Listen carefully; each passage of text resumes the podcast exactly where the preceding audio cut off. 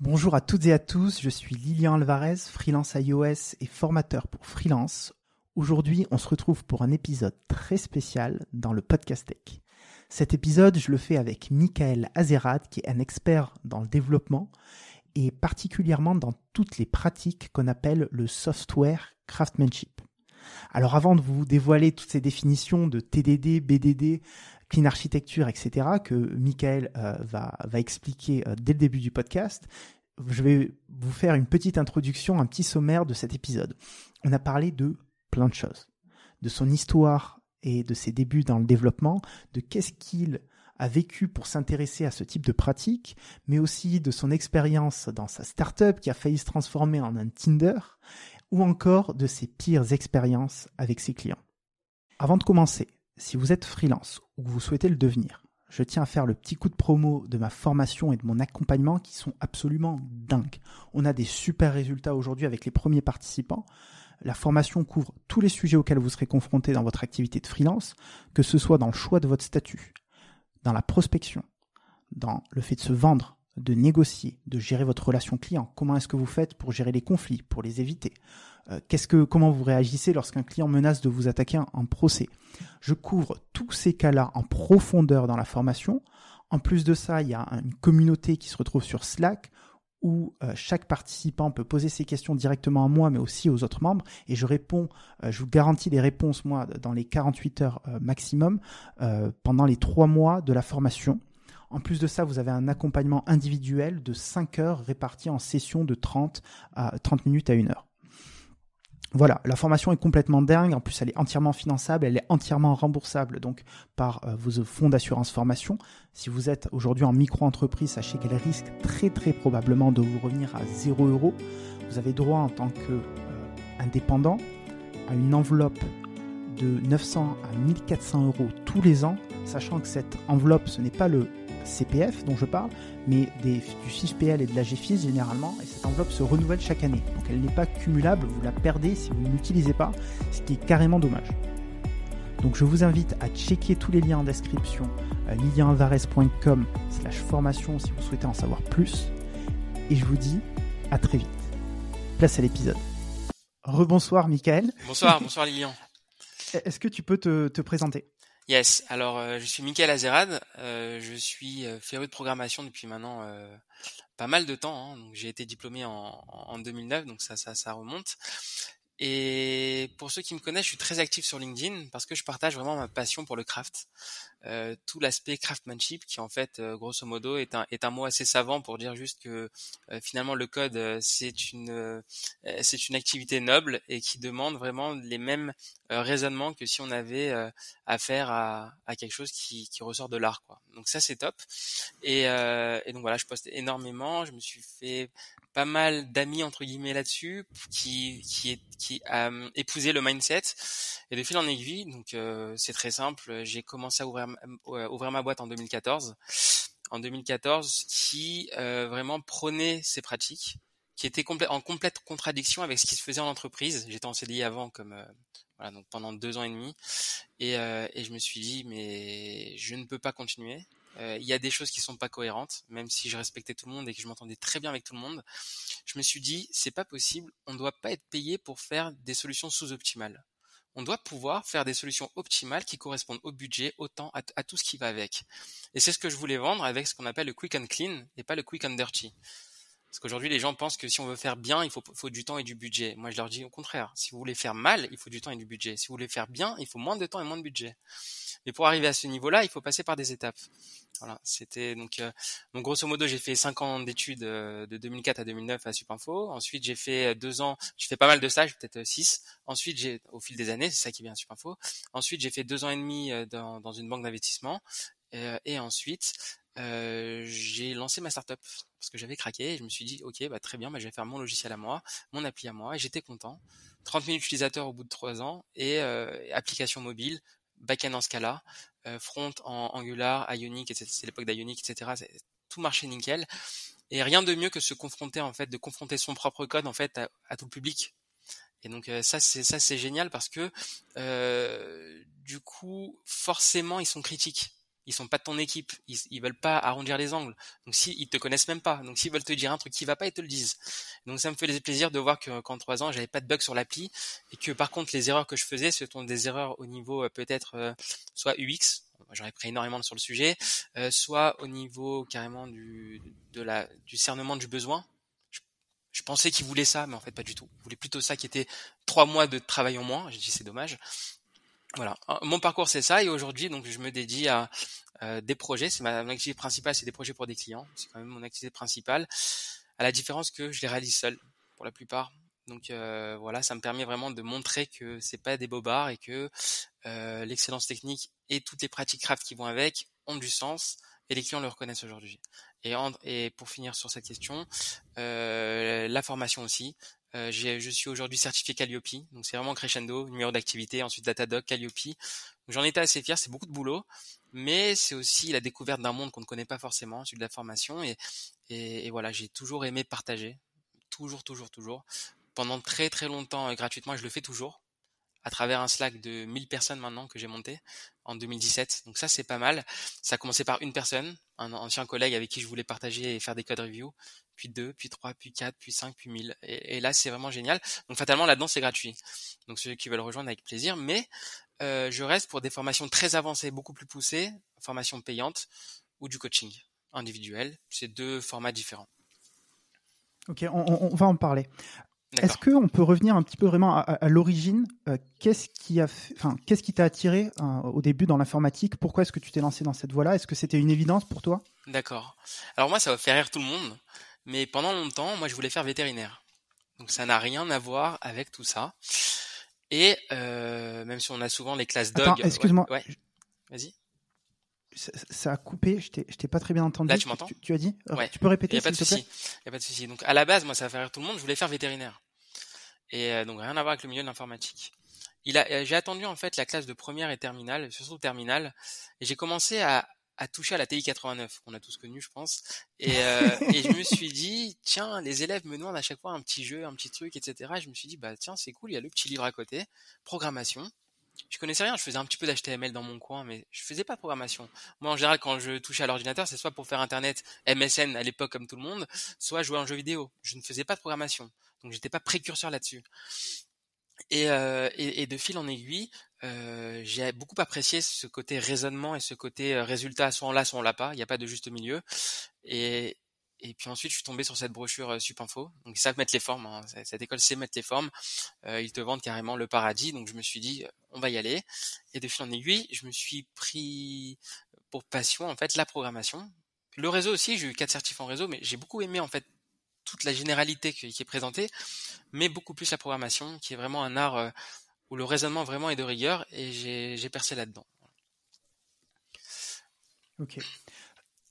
Ta, ta start-up, elle essayait de résoudre quel problème? C'était quoi ton domaine d'activité? Ah, c'est pas mal. Ma start-up, elle essayait de résoudre euh, une problématique qui touchait pas mal de monde, euh, qui était la suivante, que j'avais remarquée moi-même, parce qu'elle me touchait aussi. Euh, je joue beaucoup au foot, ok, je fais beaucoup de foot en salle euh, et de tennis, mais surtout du foot en salle à cette époque, et surtout maintenant. Euh, je, c'était une tannée à chaque fois de trouver dix personnes. Il y avait toujours quelqu'un qui plantait au dernier moment. Il y avait toujours quelqu'un qui te dit oui au dernier moment et te dit euh, finalement euh, désolé, mais prends un autre joueur sinon je viens au pire. C'est très difficile à organiser. Et je me suis dit, c'est marrant, parce que moi sur mon Facebook, j'ai des gens qui jouent au foot, mais ils sont pas dispo ce soir-là pour jouer. Est-ce que leurs amis sont dispo? Je les connais pas, leurs amis. Et peut-être les amis de ces amis-là. Peut-être, au troisième degré. Du coup, j'ai créé un graphe. Okay, un graphe géant, en fait, pour proposer des sorties. En direct, live, avec un chat intégré, et cetera. Donc ça s'interface avec Facebook, mais c'était une appli à part entière. Comme si je vous dis, euh, euh, je sais pas, euh, comme si je vous dis Tinder qui se connectait à Facebook, bah c'est la même chose. C'était un Tinder, mais cette fois dans les rencontres amicales, pour sortir à l'instantané. Ok, quelqu'un qui veut danser la salsa avec une fille, tac, il se connectait, hop, c'était fait. Quelqu'un qui voulait aller faire un jeu de société euh, ou un poker, hop, c'était fait. Et donc j'avais monté ça, et du coup, ce qui est génial, c'est de vivre en fait ce qu'on a créé et de voir que finalement les gens sont là. Et que mon record pour organiser un foot, c'était vingt-quatre secondes pour quinze personnes, j'ai dit que c'était quand même génial, génial. Et ce qui était marrant, après, c'est les conséquences, c'est que mes amis me disaient « Mais attends, j'ai même pas eu le temps de participer. » Je fais, bah, je suis désolé. Maintenant, faut aller vite. Hein. Je t'avais prévenu, il faut aller vite. Et donc ça, c'est cool. Et après, on voit les gens. Donc c'est vraiment une activité très sociale plus que plus que technique. Et je voulais résoudre ce problème de euh, comment faire quand tu as envie de faire une activité, mais t'as personne, ou alors rencontrer des, du monde. Il y a des gens dans la France qui qui n'ont pas forcément des amis, et qui ont qui ont envie vraiment de se refaire un nouveau cercle, qui ont déménagé peut-être, qui sont dans la France profonde. Genre, et et il y avait il y avait des, ces gens-là, et c'était génial. C'était vraiment très dynamique avec un système de notification en direct à la WhatsApp. Sauf qu'à la différence de WhatsApp, on contacte, si tu veux, tes amis à toi, mais surtout tout le monde. Peu importe. Et l'application te disait, tu vois cette personne qui organise un poker, bah tu la connais par ta cousine. Ça peut être sympa. Donc quand tu arrives sur place, tu parles de quoi ? Ah, tu connais Aurélie ? Ah ouais, c'est ma cousine. Bah ça met à l'aise tout le monde. Et, et donc je me suis dit, voilà, c'était euh, ce jeu-là. Donc, et c'est aussi parce que ça me permettait de, de, de, de cacher un peu ma frustration qu'on, par rapport à l'entreprise, monde de l'entreprise, où je me dis, ah bon, on peut pas coder comme ça, il y a des contraintes, je vais tout faire à ma sauce. Et ça, c'était top. C'était la meilleure expérience, une des meilleures expériences que j'ai eues. Tu, tu parlais tout à l'heure de, des feedbacks brutaux des utilisateurs. Est-ce ouais. que tu as quelques anecdotes à nous raconter à ce sujet ? Ah, les feedbacks brutaux, euh, ils, ils sont assez brutaux dans le sens où euh, bah, parfois ils sont compréhensibles, parfois ils sont incompréhensibles. Ok, donc euh, parfois ça va être euh, souvent comme c'est des applications mobiles, si là, je parle que technique, c'est euh, ton application, euh, c'est de la merde, ça marche pas. Alors qu'en fait, elle avait pas activé ses notifs dans son téléphone, ça j'y peux rien. Euh, ou alors carrément, elle utilisait ça sur un iPhone trois, euh, trois G S, alors que c'était pas trop fait pour. Euh, voilà, à l'époque ça avait évolué, j'étais déjà à l'iPhone six, ok. Euh, donc en gros, c'est des gens qui vont venir euh, carrément en, euh, avec. Euh, euh, avec une ouverture complète, c'est vraiment, limite s'ils veulent t'insulter, ils t'insultent. C'est normal, ça fait partie du jeu, il y a aucun problème. J'ai eu d'autres soucis aussi qui, qui étaient beaucoup plus virulents, comme c'était des sorties, et cetera. Il y a des gens qui me disent, hey, à cause de toi, ça a trompé ma femme, ça a fait ça, t'es qu'un connard, t'es qu'un truc, c'était assez marrant. Alors évidemment, j'y étais pour rien, wow. mais mais on, on mais on rencontre en fait des problématiques qui sont pas que techniques, et ça c'est vraiment sympa. Ou alors des problématiques très frustrantes, comme quoi, euh, elle est très bien ton appli, mais franchement, s'il y avait un chat, euh, parce que là, euh, je dis mais il est là le chat, c'est même la feature principale. Ah, je l'avais pas vu. Je l'avais pas vu. Et là, on a des techniques du U X assez absurdes, mais qui marchent. Tu l'avais pas vu. D'accord, je vais te faire un bouton qui prend la moitié de l'écran. Tu le vois maintenant? Et j'ai laissé ça pendant un mois. Et bizarrement, tout le monde participait. Donc, je me suis dit, en fait, personne l'avait vu. Ce petit bouton en haut qui ressemblait à celui de Tinder, par exemple, avec euh, le chat, personne l'avait vu. Et donc, en fait, on apprend avec l'utilisateur et c'est, je pense, la meilleure expérience de l'agilité qu'on peut avoir. C'est quand on se confronte à des gens qui sont pas de l'équipe et avec un client qui attend vraiment ton besoin et pas juste un client qui est sélectionné dans une monde de l'entreprise assez haut gradé qui se dit pour le budget de l'année prochaine, on va vous faire ce projet-là et au final, on se rend compte que le besoin n'existe pas vraiment. Là, on est attendu au tournant.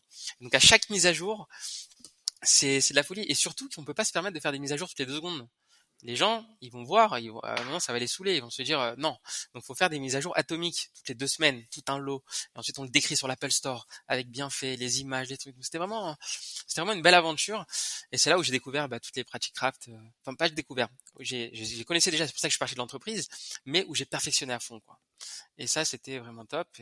Euh, le seul bémol, c'était que j'étais tout seul, quoi. Donc, euh, au normalement, je parlais au mur, mais c'était, euh, c'était quand même assez sympa parce que les mes sorties, finalement, je les faisais avec. Euh, avec les gens, quoi. Ça, c'était top. Mmh.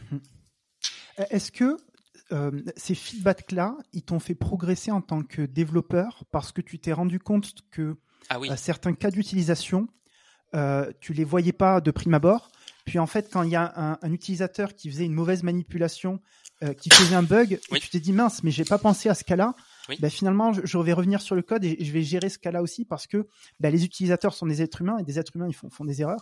Et du coup, il faut que j'anticipe quelque part les erreurs possibles. Ah, bien sûr. Euh, ah, de, alors, mes utilisateurs. Alors, alors, ce genre de cas arrive très souvent. Notamment, je me rappelle avec le système de notification. Euh, moi, j'utilisais un iPhone de base, j'avais pas d'Android. Après, j'ai eu un Android justement grâce à tout ça pour justement me confronter. Donc, j'avais tous les téléphones à côté de moi. Et avec euh, donc euh, c- cet appareil, on me disait, écoute, c'est bizarre. Quand je suis dans deux sorties différentes, Euh, sur mon Android spécialement, je reçois une doublure. Elles sont toutes doublées, les notifs. C'est-à-dire que, euh, en fait, j'ai N sorties, j'ai N notifs dans la même sortie. Je fais, c'est bizarre ce bug, et cetera. J'avais pas prévu ce coup-là. J'avais pas vu que ça marchait comme ça sur Android. Et donc, évidemment, j'ai, j'ai direct fait un fixe avec les tests qu'il fallait, et cetera. J'ai tout livré. Donc là, on apprend quelque chose. Mais on apprend surtout autre chose qui, à mon avis, pourrait servir à énormément de monde, euh, je pense, euh, à faire simple. à faire simple et surtout à être synchronisé avec la réalité du terrain. Je donne un exemple. Moi, je suis quelqu'un qui lit beaucoup de livres en programmation. J'adore ça. Et en général, euh, quand j'ai une question, si jamais j'ai une question, je, la première personne à qui je pose la question, c'est l'auteur du livre.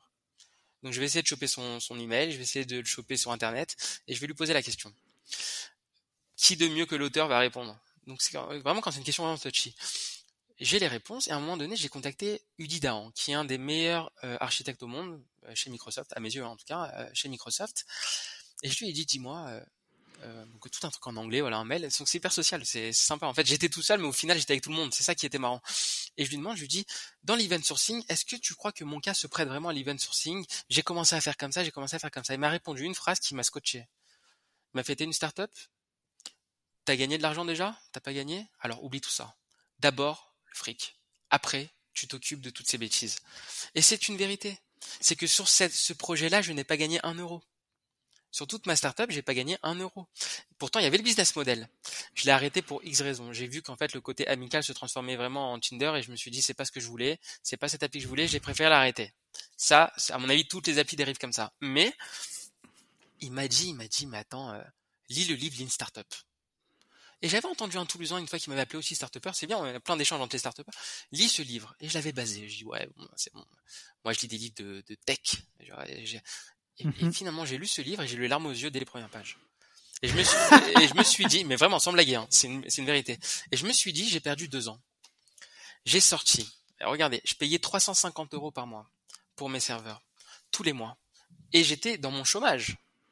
Parce que j'avais un super salaire à, à, à l'A S G, ok, que j'ai pu valoriser par des certifs que j'avais, des trucs, et cetera. Et j'ai tout arrêté, j'ai dit au revoir tout ça, je reviens au chômage, ok, c'était beaucoup moins que deux mille euros, et je me suis dit, voilà, maintenant on va faire quelque chose, tu vas montrer, déjà parce que ce besoin je l'adorais, enfin c'est, c'est l'appli en question je voulais déjà faire depuis longtemps, et en même temps, c'est une preuve que ce que tu fais, même une preuve à toi-même, que ce que tu fais a du sens, en termes techniques et que ça marche.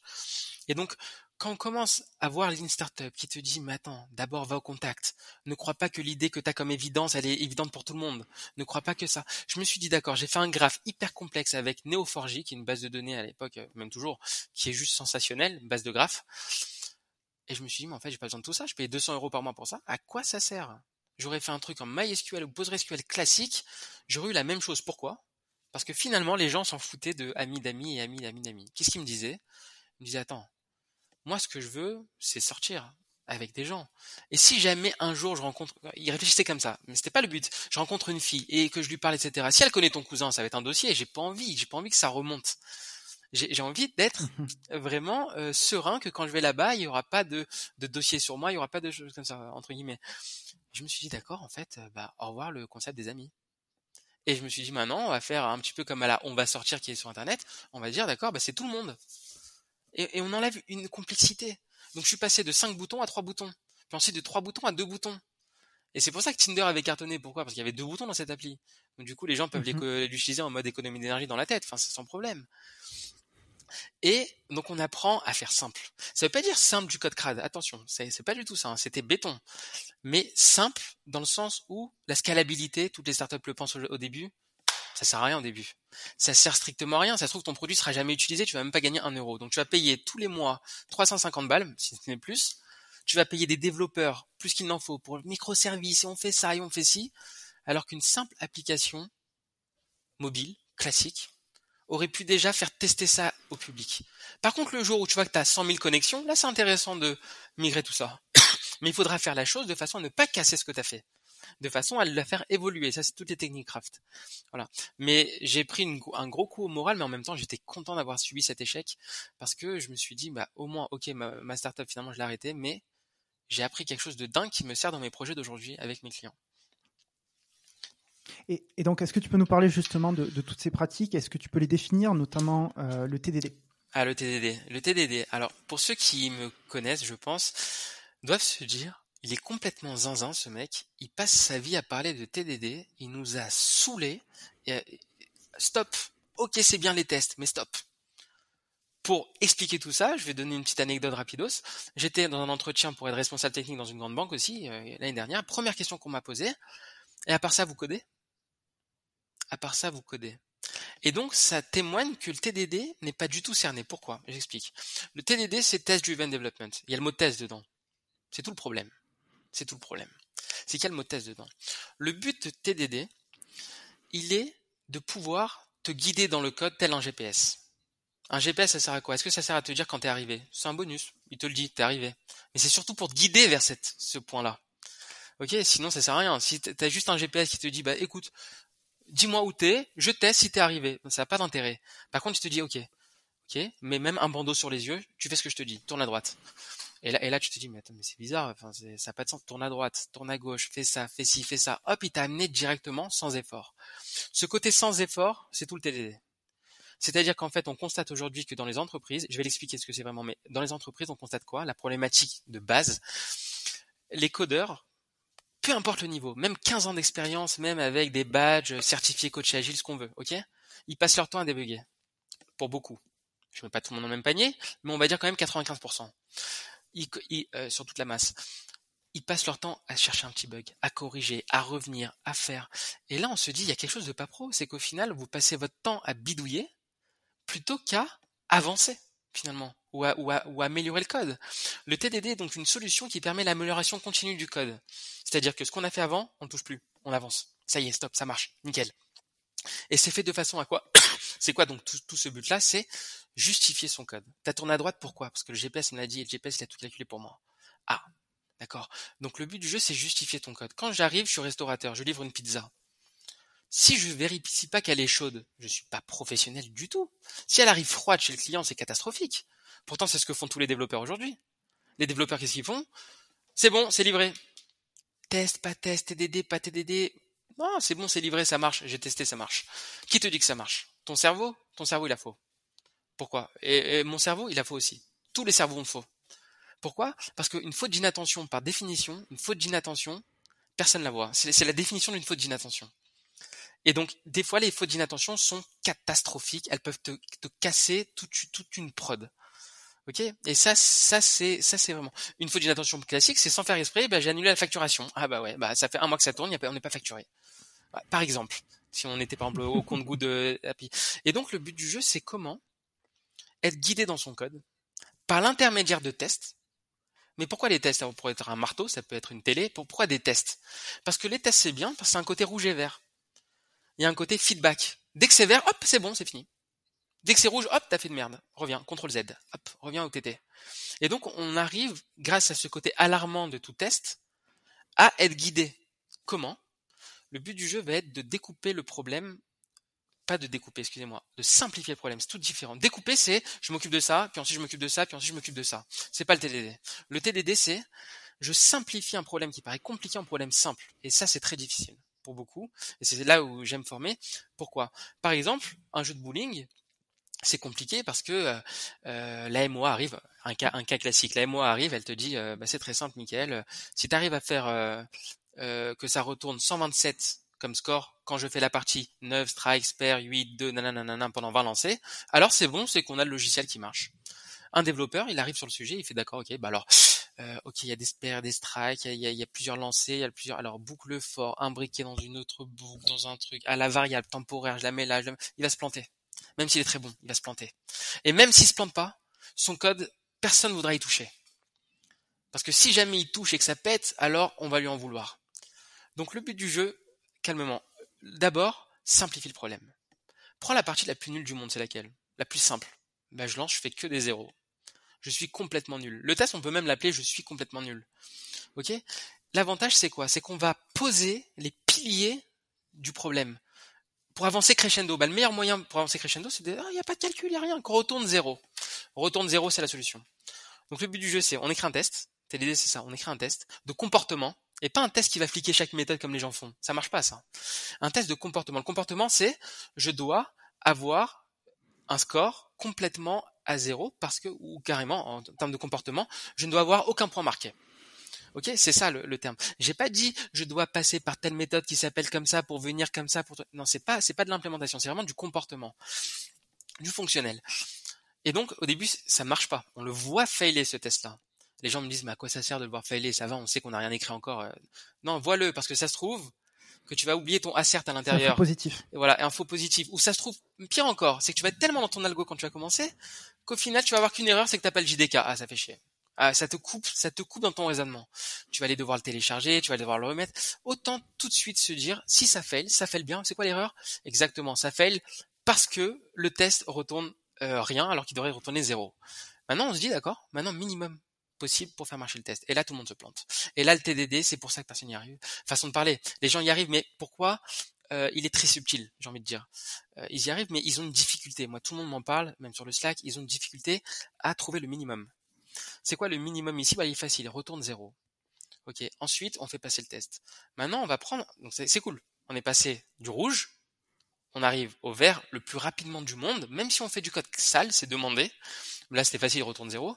Et ensuite, on l'arrange. Mais on va pas arranger un retourne zéro, à moins d'être... Euh, qu'est-ce qu'on va faire ? on va, on va colorier return, ça sert à rien. Donc, qu'est-ce qu'on fait maintenant ? On passe au deuxième test. Toujours avec cette pensée d'incrément léger, mais qui amène une nouveauté au code. C'est quoi ? Bah, on va faire que des un. Pourquoi que des un et pas que des deux ? Bah, c'est plus facile à calculer de tête. Je sais que déjà dans mon recherche, je sais que c'est dix. Euh, vingt, pardon. Je vais pas faire x deux, c'est dommage. Pourquoi un truc plus simple existe ? Pourquoi tu prends le plus compliqué ? Et là, on voit le code qui fail. Il te dit, désolé, moi j'ai zéro. C'est normal, on avait retourné zéro en dur. Maintenant, quel est le minimum de code pour faire passer ce test-là sans péter l'autre ? On devient, on arrive dans un jeu. Est-ce que ça, ça s'appelle du test ? Non. Ça s'appelle quoi ? Ça s'appelle être guidé par à-coup avec des feedbacks qui sont des tests en fait. C'est juste des feedbacks pour te dire quand t'as fini. Donc là, la personne, elle peut dire carrément, elle peut dire, euh, par exemple, if. Donc pour, pour solutionner ça, if.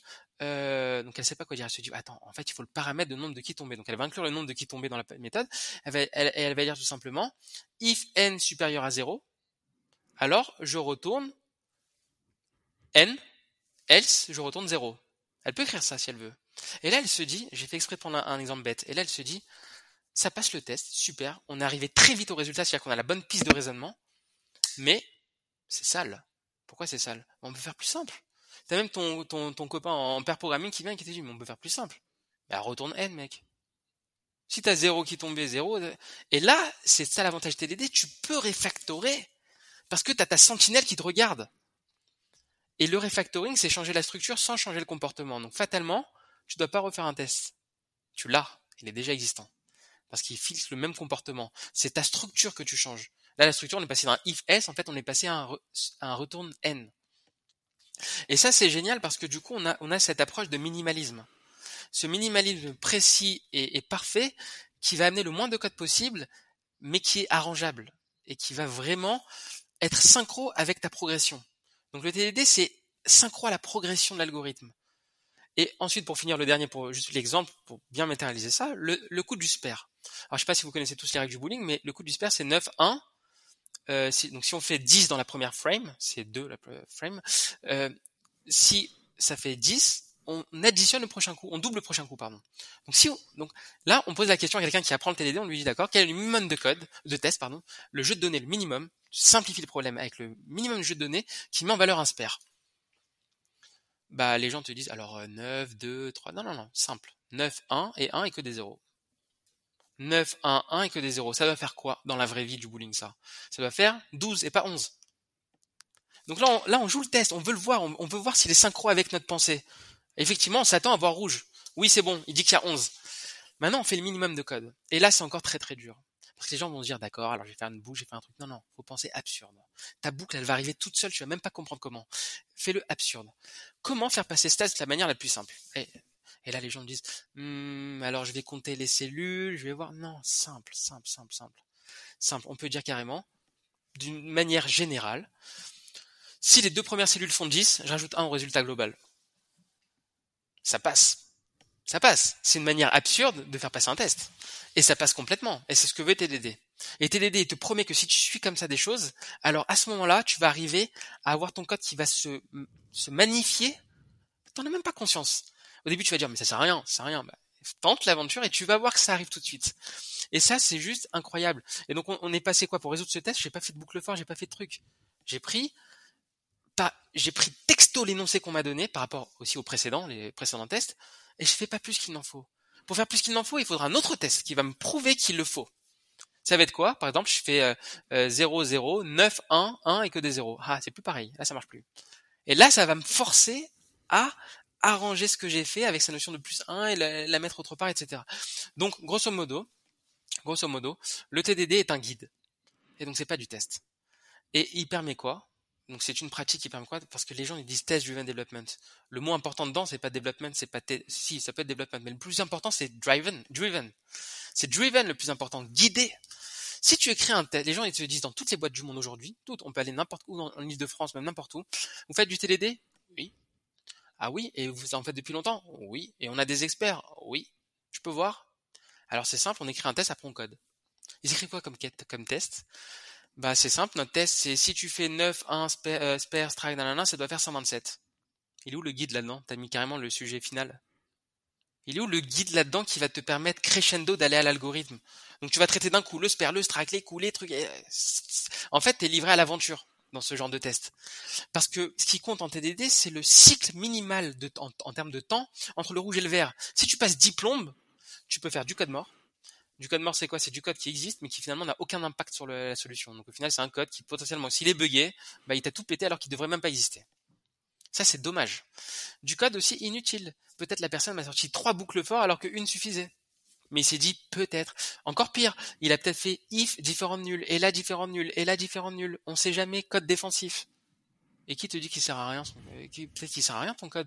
Je l'ai mis, on sait jamais. Eh ben, qui est plus intelligent qu'un on sait jamais ? C'est la sentinelle. Elle t'a pas montré que t'as besoin du différent de nul, tu le fais pas. Tu le fais pas. Et si après t'as ta conscience, parce qu'il faut quand même penser, euh, T D D, il te demande aussi de penser, penser et que tu veux le cas du nul, force un cas de nul qui te justifie le fait de faire ton if différent de nul.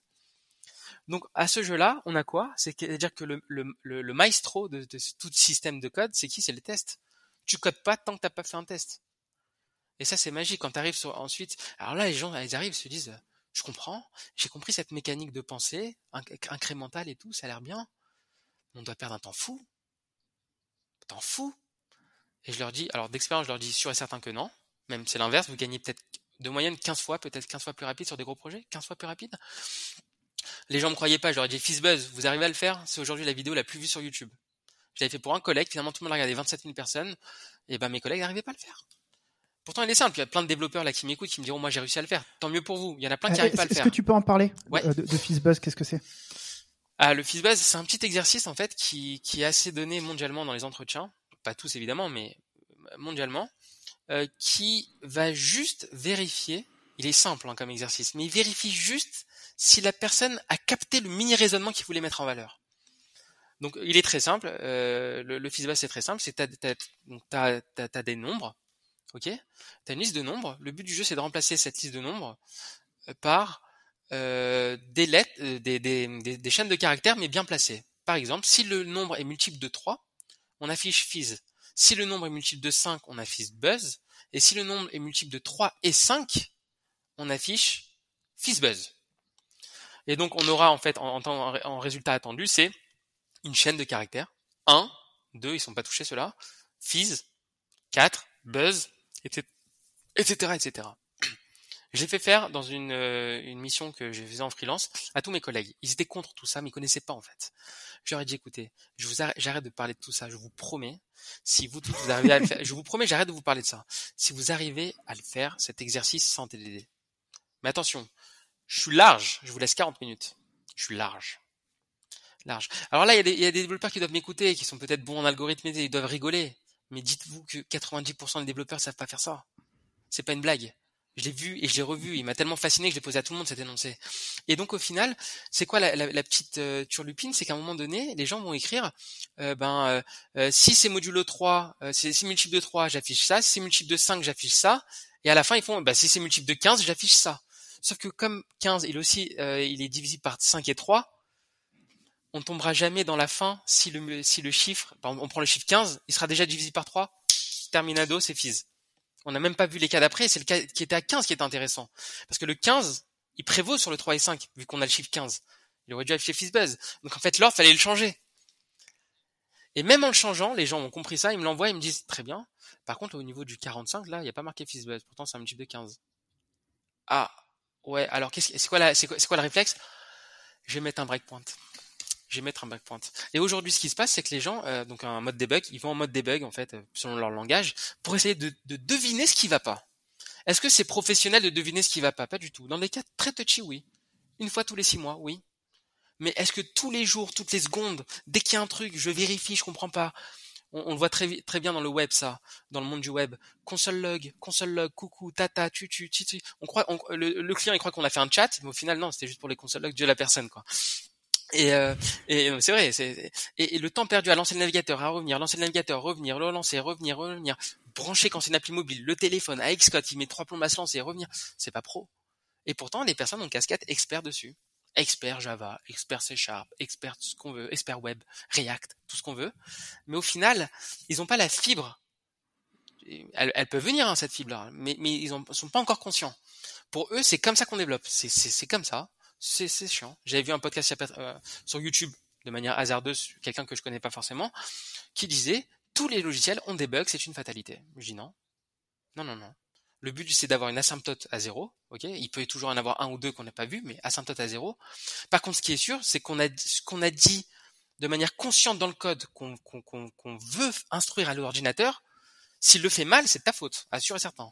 Et j'appelle pas, et, et ça, j'appelle un bug. Par contre, un oubli de spec, parce que j'avais pas compris qu'il y avait des strikes à gérer dans le bowling, ça, c'est pas un bug. Les gens diront, ouais, ça, non, c'est pas un bug, c'est un oubli de spec. Parce que, par contre, si je, je savais qu'il fallait faire un strike et que, au final, en prod, ça le fait pas, là, c'est un bug. Et là, c'est pas pro. Voilà. Et ça fait perdre l'argent à tout le monde. Et là, le budget, il s'en fout. Donc, moi, donc, donc, ce Fizzbuzz a démontré, donc, ce petit exercice a démontré que, même quand on pense être confiant, il y a toujours des fautes d'inattention. Toujours.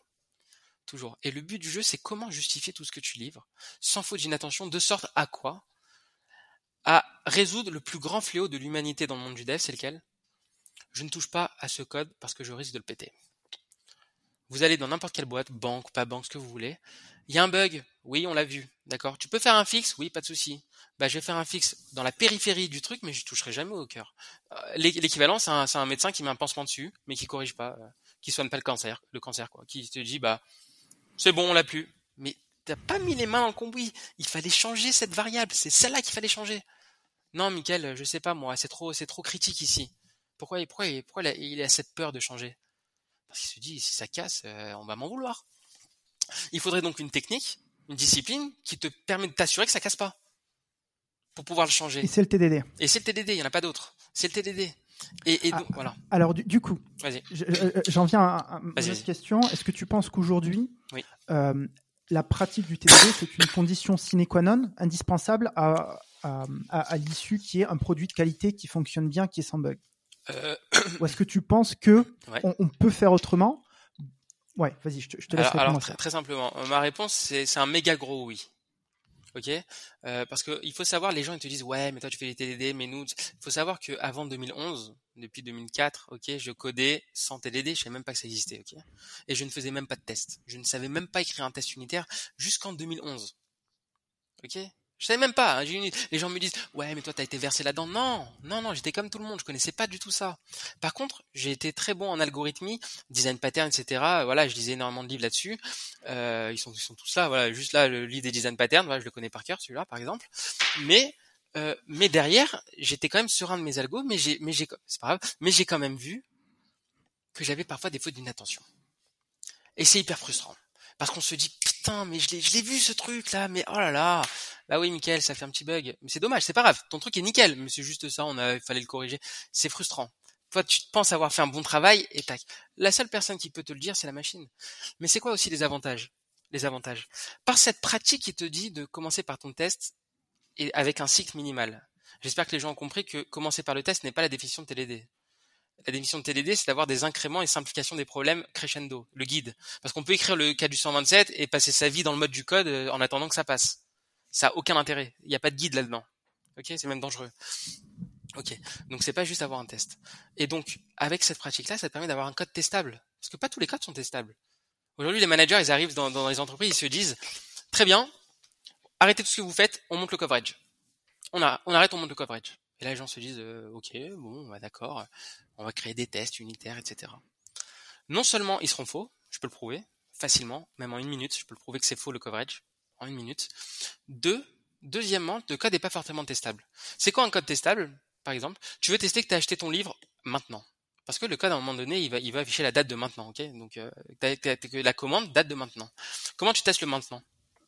Les gens me disent, bah, pff, bah, je vais mettre new date dans mon test et new date dans mon use case. Il y a new date dans mon use case, bah, forcément, ils vont se, non, non, il y aura une milliseconde d'écart minimum parce que ton test, il va exécuter avant la, le use case. Tu vas jamais matcher, en fait. Pourquoi? Parce que new date est une dépendance qu'on appelle implicite. C'est-à-dire une dépendance qui n'a pas lieu d'être en état comme ça dans ton code. Il fallait l'abstraire. de façon à pouvoir injecter une simulation du maintenant, qui elle sera fixe, comme ça dans ton test c'est fixe, et là tu matches. Mais ça, quand tu vois en T D D, donc quand tu commences à écrire ton test, mais tu vois tout de suite que ça marche pas, à la seconde, tu te dis bah ça marche pas. Donc forcément, tu comprends que c'est une dépendance implicite. Et donc ça, c'est juste énorme parce que ça te donne un code qui est testable. Quand t'as un code avec des requêtes oui. S Q L partout, et cetera, et tu te demandes vas-y teste-moi ça en unitaire. Ouais, bah écoute, je peux pas le tester, mais je fais des tests d'intégration, tu sais. Euh, je fais quand même. Ouais, et combien de temps ils durent ces tests d'intégration, dis-moi? quinze minutes. Toutes les... Allez, vas-y, tu vas pas les lancer. Demain, tu vas pas les maintenir, sur certains. Alors que des tests unitaires bien faits, T D D, il est pas directement lié aux tests unitaires, mais c'est la bonne manière de faire parce qu'ils sont rapides. Pourquoi? Un, c'est du comportement. Les tests unitaires, ils testent du comportement, et en plus, c'est la milliseconde. Moi, quand je lance dans mes tests huit cents tests unitaires, par exemple, c'est en, en une seconde maximum, c'est réglé. Vous imaginez, la, vous imaginez à chaque livraison, vous appuyez sur un bouton magique, pim, tout est vert. Oh. Et, et là, il y a un petit, un petit stagiaire qui arrive ou un junior, et là, c'est top pour les juniors. Excusez-moi, euh, moi je viens, je suis assez moderne comme mec, euh, je viens de voir ici, on peut remplacer ça par euh, un lambda. Qu'est-ce qu'on lui dit à ce junior-là? Est-ce qu'on lui dit va te faire foutre? Ou est-ce qu'on lui dit avec plaisir? Bah, si les gens qui font pas T D D vont lui dire écoute t'es mignon mais euh, à ton âge euh, euh, t'existais pas, ok, à mon, ok, et, et donc et, et là on va lui dire mets-le avec grand plaisir en place. Par contre, faites pas le tu test, testes. faites pas non, même pas, même pas tu testes. Tu, tu lances tes tests, tu lances voilà, tes tests. Tu lances pour, tes pour tests. Vérifier si tu ce regardes. Que tu as fait. Parce et, que quand et, c'est et, des tests de comportement, okay. C'est ça l'avantage. Et les gens aujourd'hui pour finir sur ça, ils comprennent test unitaire comme une test fonction par fonction. Tant qu'ils auront compris ça, ils vont perdre du temps et en plus de tout. Ça sert à rien. Pourquoi? Parce que si à un moment donné tu changes ton code pour refactorer et que ça pète tes tests, bah, ça sert à rien. Parce que le but d'un test, et Oncle Bob le dit dans une vidéo de trois minutes, il le dit, c'est pas de tester, hein, c'est de refactorer. C'est d'avoir ta sentinelle pour refactorer. C'est ça le but d'un test. La conséquence, évidemment, ça teste. Ouais. Dis-moi. L'une des vertus du, du ouais. T D D, c'est aussi de remettre en question l'architecture qu'on a développée et, et de l'améliorer pour la rendre. Pour se, enfin, ça permet de se rendre compte que son archi n'est pas forcément testable et du coup de refacto derrière et, et d'améliorer alors, la qualité du alors, code. Alors si tu veux, je te dis en, en une phrase, je les ai tous en tête. Premier truc, assurer un code testable. Je crois que c'est quand même magique, sinon on peut pas le tester. Et on peut pas le tester en unitaire et c'est bien dommage, ça prend dix plombes à le faire. Donc, premier truc. Deuxième truc, permettre de jouer avec les nouveautés du langage. De la même manière que dans ton refacto, tu dis ah tiens c'est sympa. En, en TypeScript, euh, au lieu de faire euh, parseInt, on peut faire plus devant la variable. Ça le fait, il paraît dans la doc, c'est marqué. Ah bon, test. Ça passe le test, livre, c'est bon. Voilà. On n'a pas la peur d'utiliser des nouveaux trucs qu'on connaît pas forcément. Euh, troisième chose, on peut enlever tout le code mort. Il y a toujours quelqu'un qui est un peu plus smart, euh, qui arrive sur le code et qui se dit, euh, tu sais que tu peux enlever ton else ici, ça sert à rien. Hein. Ou il, il vient, il regarde, il regarde. Ça a passé le test, hein, il y avait marqué if a égale deux, euh, et a égale égale deux retourne true, else retourne false. Là, il te dit, déjà le else, tu l'enlèves, il y avait return, return. Et en plus de ça, fais return a égale deux, tout, tout, tout simple. Sans T D D, les gens diront euh, ouais, mais faut que j'en parle quand même à mon chef. Faut un ticket, faut un truc. Ils ont peur, ok, ils ont peur. Là, vas-y, fais plaisir. Donc, qu'est-ce qu'on gagne avec ça? On gagne ce qu'on appelle l'amélioration continue. Là où dans les projets, dans les gros projets, les même les petits, hein, euh, la, la pente de qualité, elle est comme ça. Ok, elle descend, elle descend, elle descend jusqu'à arriver à ce qu'on appelle la complexité accidentelle. On pourra même en parler. Là, on fait qu'améliorer le code. Donc tous les jours, c'est mieux que la vieille. Et, et, et donc là, on a quelque chose de vraiment génial. Et pourquoi c'est bien? Donc il y a ça, il y a le côté euh, donc feedback, il y a le côté découverte, et il y a surtout le côté quoi? Le côté guidé dans les algorithmes. Cette partie de simplification des choses t'amène vers un algorithme auquel t'as même pas pensé. Par ce jeu d'absurde et de minimal, tu dis ah oh, c'est pas mal, putain trois lignes, j'aurais jamais fait ça comme ça. C'est marrant, ça m'a amené dans un chemin, comme un G P S, dans un chemin, je pensais que là-bas c'était c'était c'était une rue très bizarre avec plein de psychopathes, et finalement en fait tout est sympa et c'est bien illuminé et elle fait les boules de Noël, c'est un peu ça. Et donc et là on a une fierté, et là et là on se dit ah je suis quand même pro, je livre une pizza chaude. Et là on se dit ah il y a quelque chose, je suis fier de ce que j'ai fait et surtout j'ai pas peur que quelqu'un le casse. Et donc là le travail d'équipe il existe. Parce que dans les équipes, c'est quoi le travail d'équipe? C'est quoi? Et les gens ils disent l'agilité, autonomie, on laisse la liberté à l'équipe, mais il y a pas d'équipe. Les gens qui savent, il n'y a pas d'équipe dans la plupart des projets. Pourquoi? Parce que hmm, je suis en train de voir, je suis en train de coder sur mon ticket numéro trois, ok, je regarde. Ouh la bourde, ouh la bourde, ouh là là, ouh là là, ouh là, il y a une boucle quasi infinie là-dedans. Oh, je vais pas le dire. Je vais pas le dire, sinon on va me donner le bébé et moi je sais pas, je vais tout casser là-dedans, je vais pas toucher. Les gens ne disent pas les bourdes qu'ils trouvent. Pourquoi ? Pourtant, c'est le même projet. Ah, c'est, c'est, c'est, c'est quelque chose auquel tu es souvent confronté, ça ? Mais, j'ai, mais c'est, pour ça que j'ai quitté la, c'est pour ça que j'ai quitté l'entreprise. c'est, c'est aussi simple que ça. C'est pour ça que j'ai quitté le monde du C D I et l'entreprise, et cetera. J'ai, j'ai, j'ai, j'ai pesté contre ça. C'est anormal. C'est anormal. C'est soit tu, tu prends ton, te, le produit comme ton bébé, entre guillemets, euh, soit tu n'as rien à faire là. Pour moi, c'est comme ça que je vois les choses. Pour moi, le but, on te paye des salaires faramineux, des fois trois mille euros, quatre mille euros net pour certains. C'est pas pour que tu te dises, moi, je fais le ticket qu'on m'a demandé, de toute façon, cette appli, elle est nulle. Mais si elle est nulle, c'est peut-être aussi à cause de toi. C'est peut-être aussi parce que tu te retrousses pas les manches et tu te dis pas, c'est un code legacy, certes, mais je vais essayer d'arranger comme je peux. T'as pas le temps? Y a pas de souci. Arrange au moins deux lignes. C'est déjà énorme. T'as fait le geste, le geste de la journée. Fais, fais deux lignes. Juste le geste de conscience professionnelle. Ben, ils l'ont pas. Et ça, c'est, y en a qui l'ont, évidemment, et tant mieux pour eux. Mais la grande majorité, je peux le signer aujourd'hui, ne l'a pas. Parce qu'il y a toujours cette incertitude, ouais, mais j'ai déjà du mal à finir le sprint. Pourquoi ils ont du mal à finir le sprint ? C'est normal, ils font plus de mode debug que de code. Console log, et je reviens, et ça, ça marche pas, et ça, j'arrive pas. Alors que la pratique T D D, ça se réplie en deux secondes. Ça, je l'ai démontré plein de fois, en entreprise, plein de fois. Ah bon ? quatre heures, t'as mis ? quatre heures. Viens, en deux secondes, en vingt minutes, vingt minutes, défi. Et je lui dis comme ça, je lui dis comme ça au dev. Et je lui dis, je te paye le repas du lendemain et de toute la semaine, si j'arrive pas à le finir dans le vingt minutes. C'est fini en quinze minutes. C'est quoi la réaction ? Oh l'enfoiré ! C'est ça. Mais moi, ce que je veux, c'est pas juste confronter. Je veux leur donner l'amour de ça. Et ça me fait plaisir après quand il arrive et se dit « Mais c'est génial, j'y arrive aussi !» Et ben là, j'ai réussi ma mission. Parce que ma mission, c'est aussi du coaching, même si c'était des missions euh, de, de code, c'est aussi pour aider les gens. C'est comme ça que j'ai eu cette passion pour la formation au final. Et j'ai trouvé que la pédagogie, elle avait finalement du...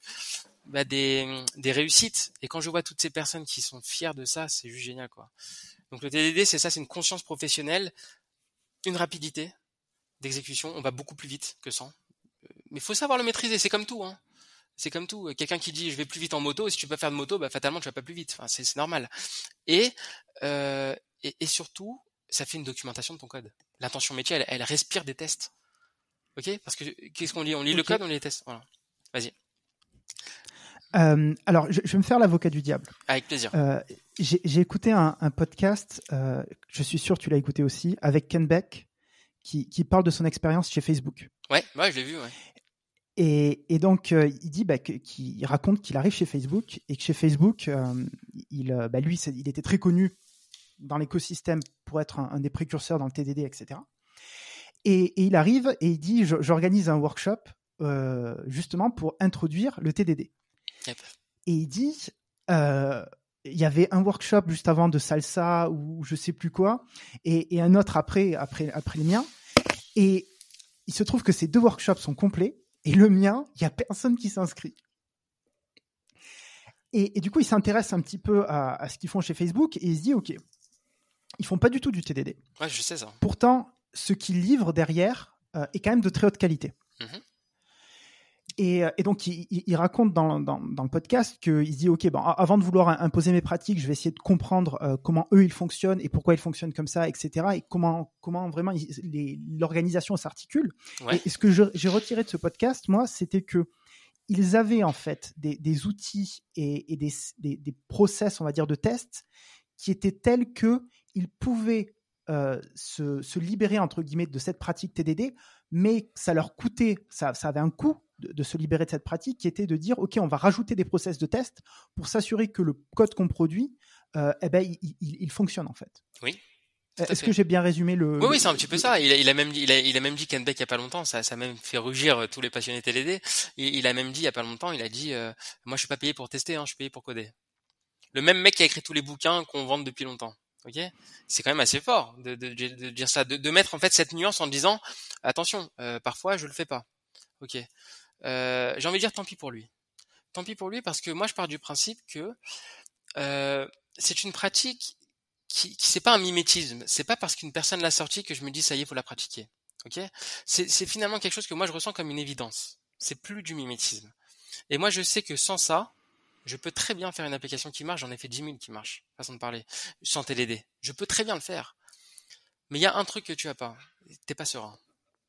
T'es pas serein. Et la sérénité, elle gagne. La sérénité, elle, elle est énorme. Quand t'as, quand t'as un projet agile où, où la M O A, elle arrive, elle te dit, finalement, on change d'avis. C'est pas cette spec. Finalement, euh, on va changer. Une personne, elle peut être liée à plusieurs institutions et pas à une seule.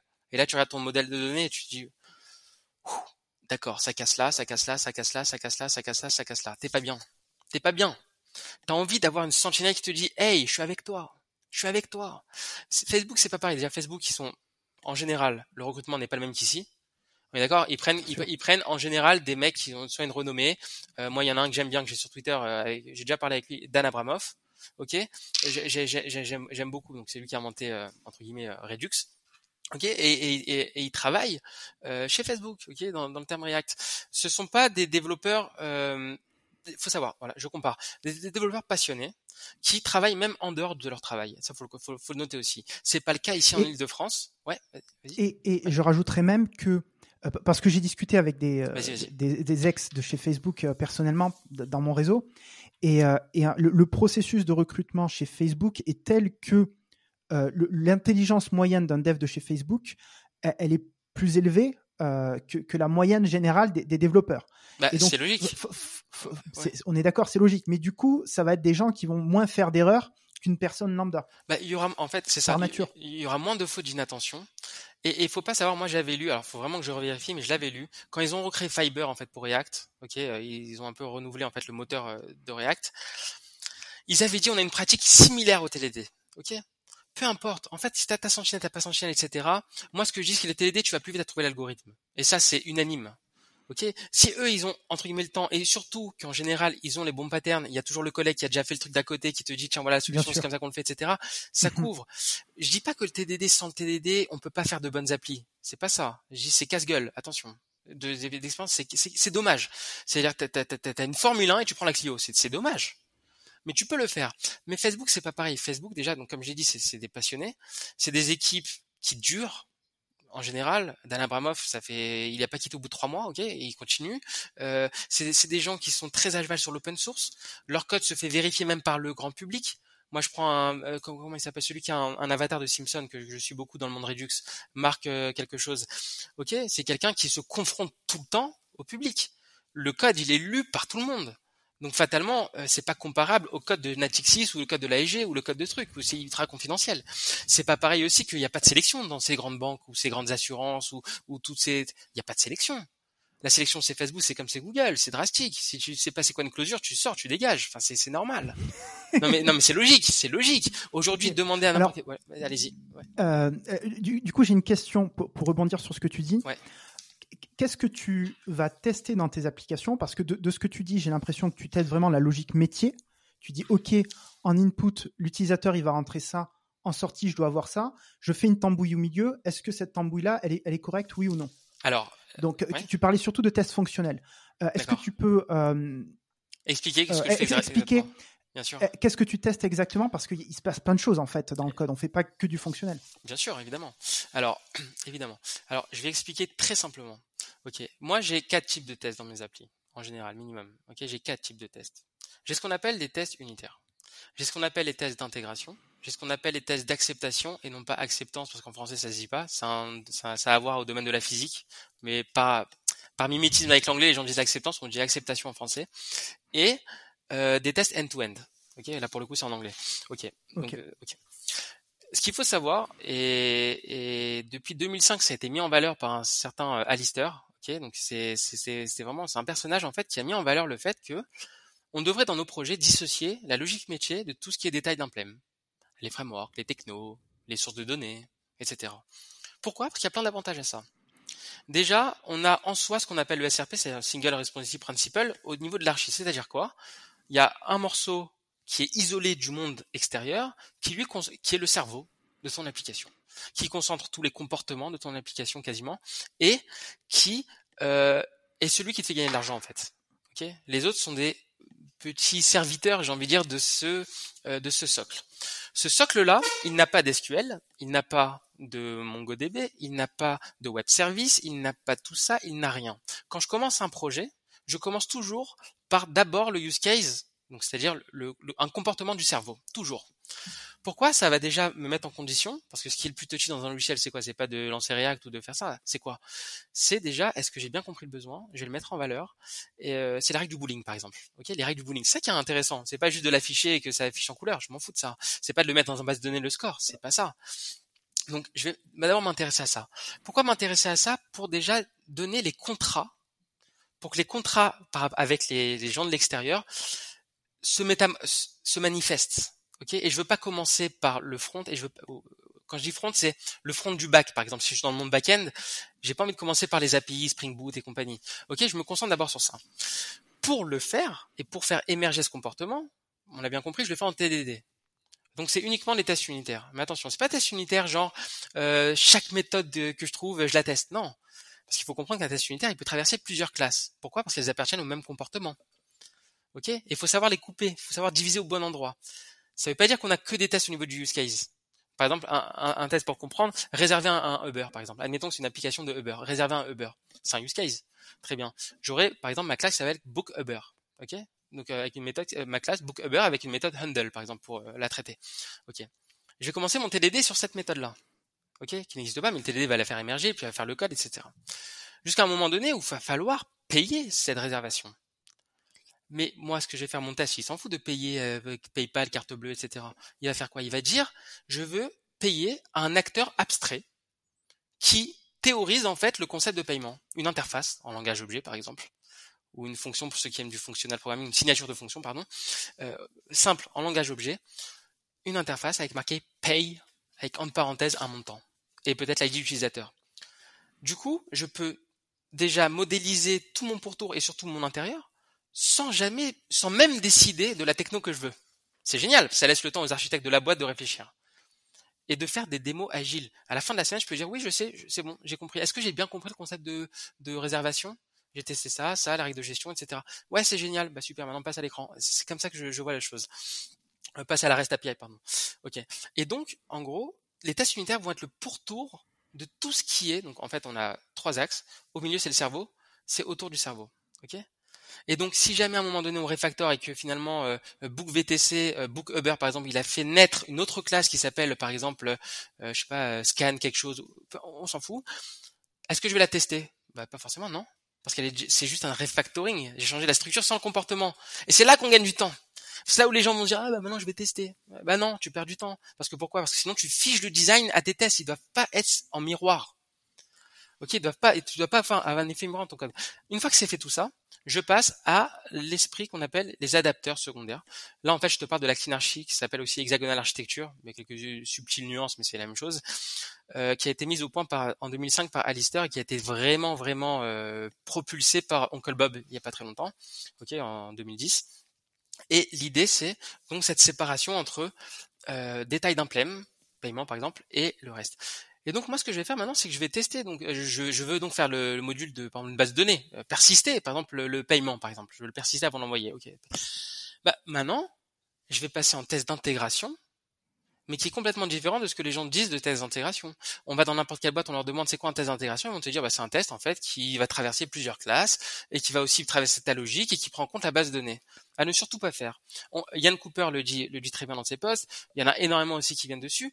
Il faut croire que c'est une nouvelle définition, il faut l'accepter, et c'est, c'est hyper logique. Je le faisais avant même de voir la définition, c'est hyper logique. Pourquoi ? Parce que ce qu'on veut tester par test d'intégration, bah comment je le comprends ? Intégration est le mot intégrer. Je veux intégrer un collaborateur externe qui fonctionnera avec mon cerveau. Mais j'ai pas besoin de retester mon cerveau par-dessus. C'est bon, les règles de gestion, elles sont faites par les tests unitaires. C'est ça qui les rend rapides maintenant en plus. Donc je vais dire quoi ? Le paiement, très bien. Bah, je vais tester juste cette facette de paiement, une classe, qui va implémenter quoi ? Bah, mon contrat, paye. Ou euh, celui de repository pour le paiement en base de données, par exemple. Mais et donc, du coup, on a carrément deux mondes. On a le côté détail d'implem, où là, on peut se faire plaisir avec les O R M, avec les trucs, ce qu'on veut, ok, et les frameworks qu'on veut. Et de l'autre, on a le cerveau. Et ça serait très problématique si mon test d'intégration traversait tout. Il y a des gens qui me disent, moi, je ne fais pas unitaire, et cetera. Moi, je fais un test qui traverse tout ton cerveau et qui touche aussi la base de données. Comme ça, c'est hyper lent.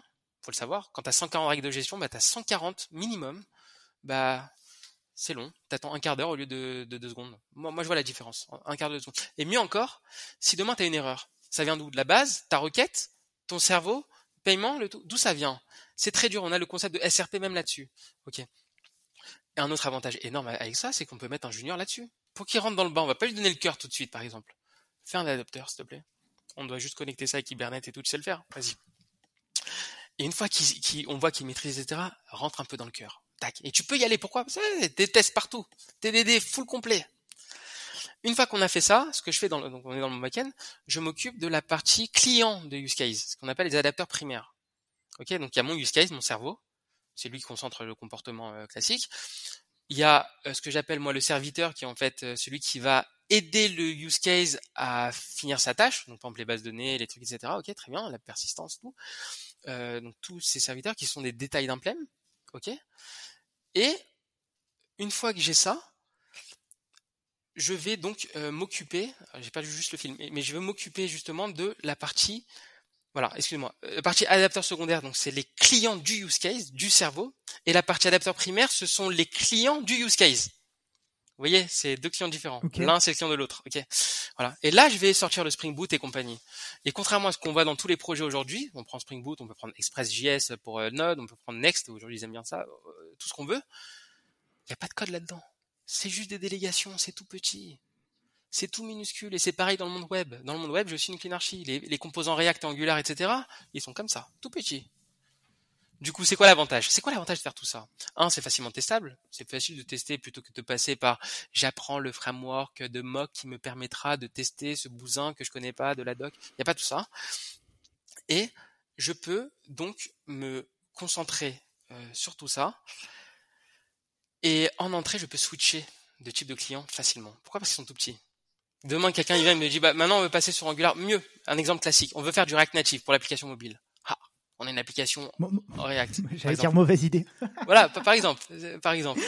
Voilà. Très mauvaise idée. Ne faites pas ça. Pour pour le quoi, React Native. Ouais. Ah moi j'aime bien. Après c'est après c'est les goûts les couleurs. Moi moi j'aime bien. Moi j'en ai fait beaucoup. Ouais. C'est les goûts les couleurs. Mais après il y a de tout. Il y en a qui vont dire le natif c'est mieux, l'autre qui vont dire le truc. Il y, y a de tout. J'ai envie de dire c'est un autre podcast à, à lui tout seul. Mais euh, ce que je veux dire c'est qu'en fait on peut switcher de, on, on peut complètement switcher de. d'environnement, de framework sans problème. Demain, ta base de données, c'est du S Q L, tu veux faire du MongoDB, tac, tu changes. Tu changes quoi? Ouais, mais tous les tests vont péter. Non, juste le test d'intégration, mec. C'est tout. Tous tes tests du cœur, ils sont intouchés. Et ça, ça rejoint ce qu'on appelle du produit de qualité. C'est quoi? C'est-à-dire un produit qui est évolutif sans contrainte. Parce que dans la, dans la, dans la vraie vie, les gens, ce qu'ils font, ils ont pas tout ça, ils se disent, bah, ok, bah, très bien, bah, c'est une refonte, en fait.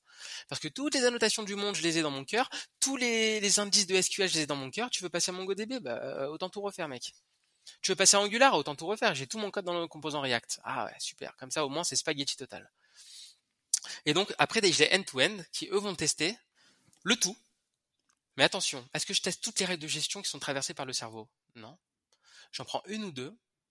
Par exemple, un cas d'erreur et un cas, euh, un cas où je suis censé avoir une erreur et un cas où, je, où ça marche. Et je vérifie quoi? Je vérifie ce que je n'ai pas vérifié. La configuration qu'elle est bonne, c'est-à-dire qu'on a toujours des fichiers de configuration, par exemple en Spring, Application Properties, et cetera. Bah, tu verras tout de suite s'ils sont bien ou pas. Et surtout le JSON retourné, c'est une REST A P I par exemple. Tu vois la gueule du JSON, si elles sont bien, les données sont bien transformées, si elles ont bien été changées, si elles ont bien tout, par ce adaptateur primaire justement. Et donc le end-to-end va d'un côté, exercer toute la chaîne pour vraiment ficeler que tout, tout est bien ficelé, surtout que la configuration est bien faite, c'est surtout ça.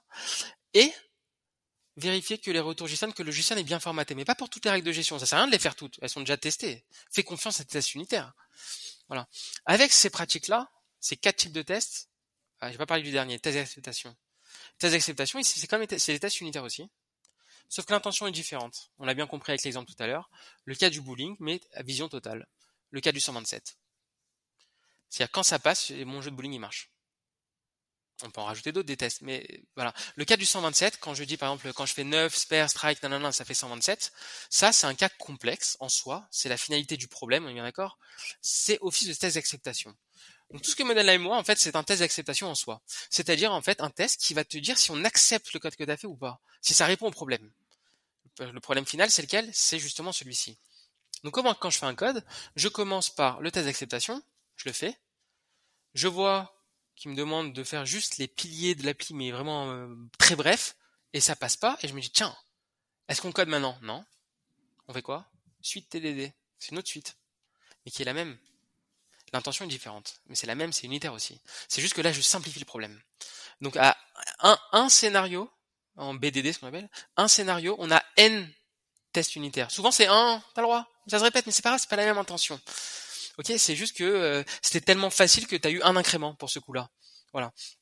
Et euh, une fois qu'on a tout ça, test d'acceptation, test unitaire, il se joue à une vitesse folle, euh, c'est de, inférieur à trois secondes, ok. Et, et, et test end-to-end, c'est les plus longs, ceux-là, pas beaucoup dans l'appli. Un ou deux règles de gestion par use case, ça suffit largement.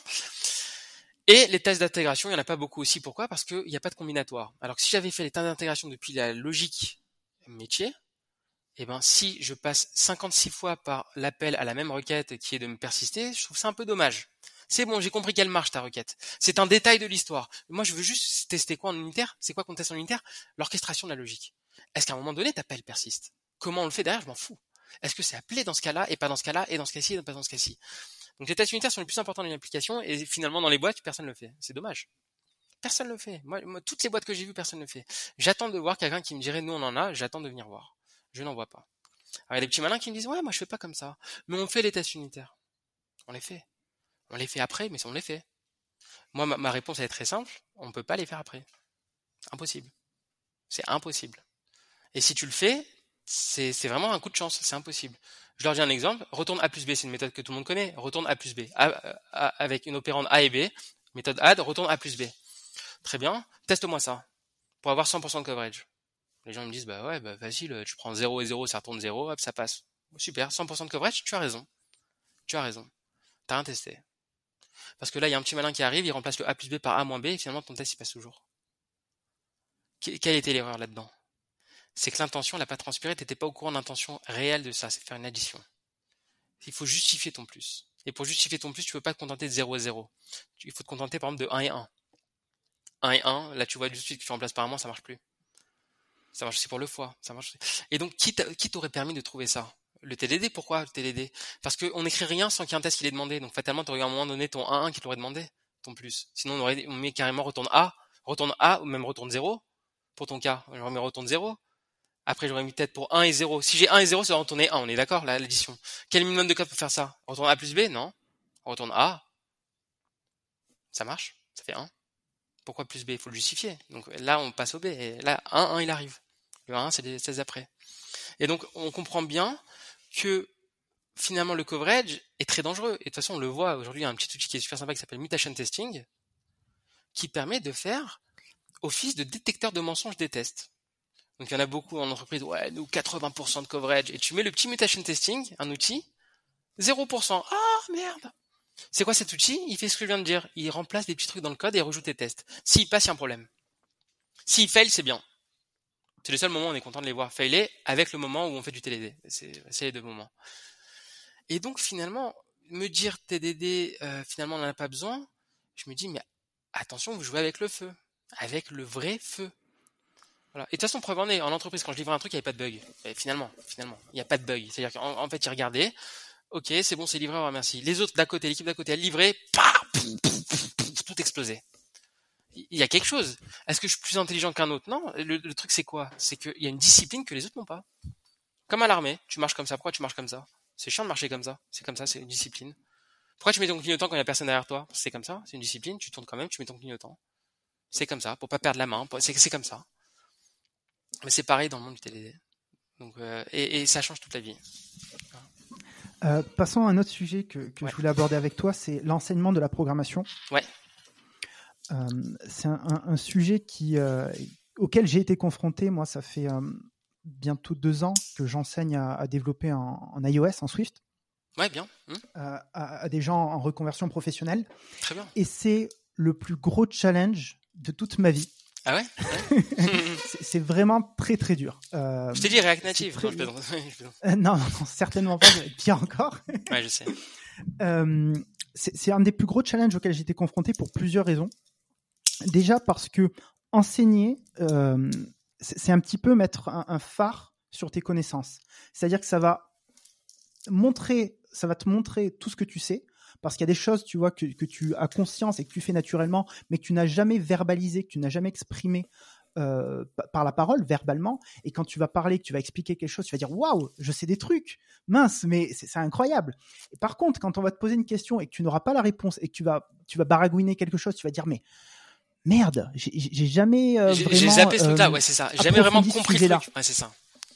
Exactement. Et là, tu prends une grosse claque dans, dans la figure et tu dis « Ok, il va falloir que j'approfondisse ce sujet. » C'est génial, mais c'est top. Donc ouais. c'est, c'est, c'est génial, mais mais c'est frustrant à la fois. C'est, c'est frustrant c'est, à la voilà, fois, tu vois. C'est, c'est quelque chose qui qui, qui t'aide à progresser. Donc pour ouais. cet aspect-là.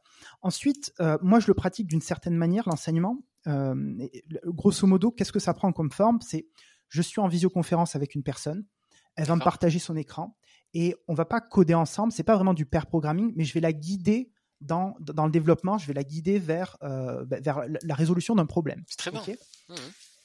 Donc c'est, c'est super parce que je vois ce qu'ils font, donc je vois quand ils cliquent, je dis attends attends attends, euh, tu vas pas faire sélection là avec ta ton, ton curseur, tu double-cliques sur, sur sur ta variable et hop tu peux faire commande C et, et tu vas gagner du temps. Donc il y, y a plein d'aspects positifs comme ça. Ensuite, quand j'ai été confronté à, à, ce, à cet enjeu, à ce problème, je me suis dit ok comment est-ce que je vais pouvoir enseigner une discipline et j'ai commencé à lire quelques bouquins là-dessus. Et, euh, et, et j'ai lu un bouquin super intéressant de, de Daniel Coyle D'accord. qui s'appelle The Talent Code. Je ne sais pas si tu en as entendu parler. Je ne l'ai, l'ai pas lu, celui-là. Et, et il est très intéressant parce qu'il il part de, de l'aspect scientifique de qu'est-ce qui se passe dans le cerveau en fait, quand on acquérit une nouvelle compétence. Donc, il parle par exemple de, de la myéline qui entoure les circuits neuronaux ah ouais. qui, à force de pratiquer, bah, tu vas avoir ce, ce truc-là qui va se passer dans ton cerveau et du coup, tu vas développer tes compétences. Et en fait, ce dont ils se sont rendus compte, c'est qu'à mesure que tu pratiquais un petit peu, tu sais, Euh, à, à l'extérieur de ton, ils appellent ça à l'extérieur quelque part de ton champ de compétences, que tu fais une erreur, que tu apprends de ton erreur, que tu comprends pourquoi tu fais ton erreur, c'est là que tu développes de la myéline. Exactement. Et c'est là que tu apprends, et c'est là que tu Tout à fait. augmentes ta compétence. Ok. Et, et quand j'ai vu ça, je me suis dit, ok, ça, ça paraît assez évident, dit comme ça, c'est je fais une erreur, j'apprends de mon erreur, eh ben forcément je gagne en compétence. Mais quand tu enseignes quelque chose, c'est très contre-intuitif, parce que quand je vois quelqu'un et je vois l'erreur, je la vois gros. grosse comme une maison, que tu es en train de foutre une putain de variable, oui. alors que ça devrait être une constante. Excusez-moi le, mon langage. Euh, et du coup, la, la première chose que j'ai envie de faire, c'est, c'est de, pas de crier, mais presque, et dire, mais attention, tu fais une erreur. Alors exact. que le, le, ce que je devrais faire, et ce que j'essaye de faire, c'est de les pousser à faire l'erreur, et ensuite, à leur faire réaliser et prendre conscience de pourquoi c'est une erreur, plutôt que d'essayer de la corriger avant même qu'ils la fassent. Parce que c'est comme ça, en fait, qu'ils vont apprendre. Par l'échec. Par l'échec, exactement. Ça, ouais. et, et, et vraiment essayer de leur faire pousser et, et de, de leur faire comprendre que c- cette dé- prise de décision qu'ils vont faire va avoir un impact dans le futur. Le fait qu'ils copie-collent du, le même code, le même bout de code partout, ça, ça va avoir un impact négatif. Tout à fait. Et, et, et du coup, j'essaye vraiment de, de, d'avoir cette discipline lorsque je l'enseigne, mais c'est, c'est difficile parce que ça, ça présuppose plusieurs, plusieurs choses. Déjà, quand je, j'essaie de les guider à trouver une solution, il faut que j'ai la solution pour pouvoir les guider vers la solution. Oui, quelque oui, part. oui. Tout à fait. Donc, euh, donc ça, ça, ça nécessite une gymnastique mentale qui est que, ok, est-ce que j'ai la solution tout de suite et est-ce que je suis capable de casser le problème en, en plusieurs sous-problèmes pour pouvoir les, les amener à résoudre. Ok, d'abord, tu vas faire ta, ta petite condition if et ensuite, une fois que ça, ça marchera, ben, on va passer au truc suivant, et cetera et cetera. Euh, donc là, il y, y, y a plein d'aspects challengeants à ce niveau-là. Euh, il faut beaucoup de patience aussi. On n'en parle pas beaucoup, je pense, mais euh, pour enseigner, c'est, c'est incroyable ah oui, c'est énorme. C'est énorme. La, patience la patience qu'il faut parce qu'il ouais. bah, y a des gens qui, qui, qui ont du mal et il faut vraiment prendre le temps. C'est, c'est... Moi, j'ai beaucoup d'admiration euh, pour les gens qui m'ont enseigné, euh, que ce soit la programmation ou d'autres choses, depuis que je suis moi-même enseignant parce que je vois le travail que c'est. Ouais. Enfin, on ne se rend pas compte, mais c'est, c'est un truc de dingue en fait. Hein. C'est vrai, c'est vrai, on n'a pas, on n'a pas cet aspect-là on est à l'école, même à l'école scolaire, enfin, dans, dans le monde scolaire, on n'a pas cette, cette idée. En fait, c'est, c'est énorme. C'est... c'est très, très dur. Ouais. C'est très dur. Et euh, qu'est-ce que je voulais dire d'autre euh, Ouais, et, euh, et oui, et du coup, je voulais savoir comment est-ce que toi, tu, tu appréhendes et comment est-ce que tu enseignes ces méthodes de réflexion-là. Parce que, typiquement, je vais prendre un exemple concret.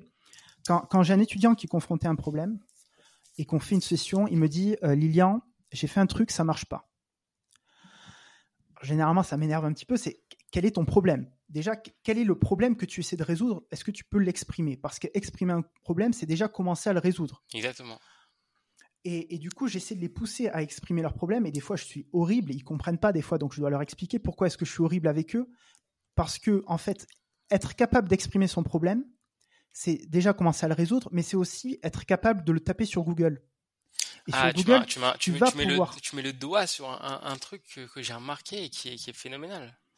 C'est, si tu veux, je peux en parler en une seconde, mais c'est, c'est, c'est juste phénoménal. Ouais, vas-y. C'est que les gens ne savent pas. Enfin, quand je dis les gens, attention, c'est juste pour aller vite, mais évidemment, il y a des exceptions. Attention, hein, c'est, c'est pas genre. Euh, ok, il y en a beaucoup qui ne savent pas synthétiser leurs problèmes. ils ne savent pas expliquer, et surtout autrement qu'avec les variables qu'ils ont, qu'ils ont regardées ou le, ou, le, ou, le, ou le contexte qu'ils ont regardé.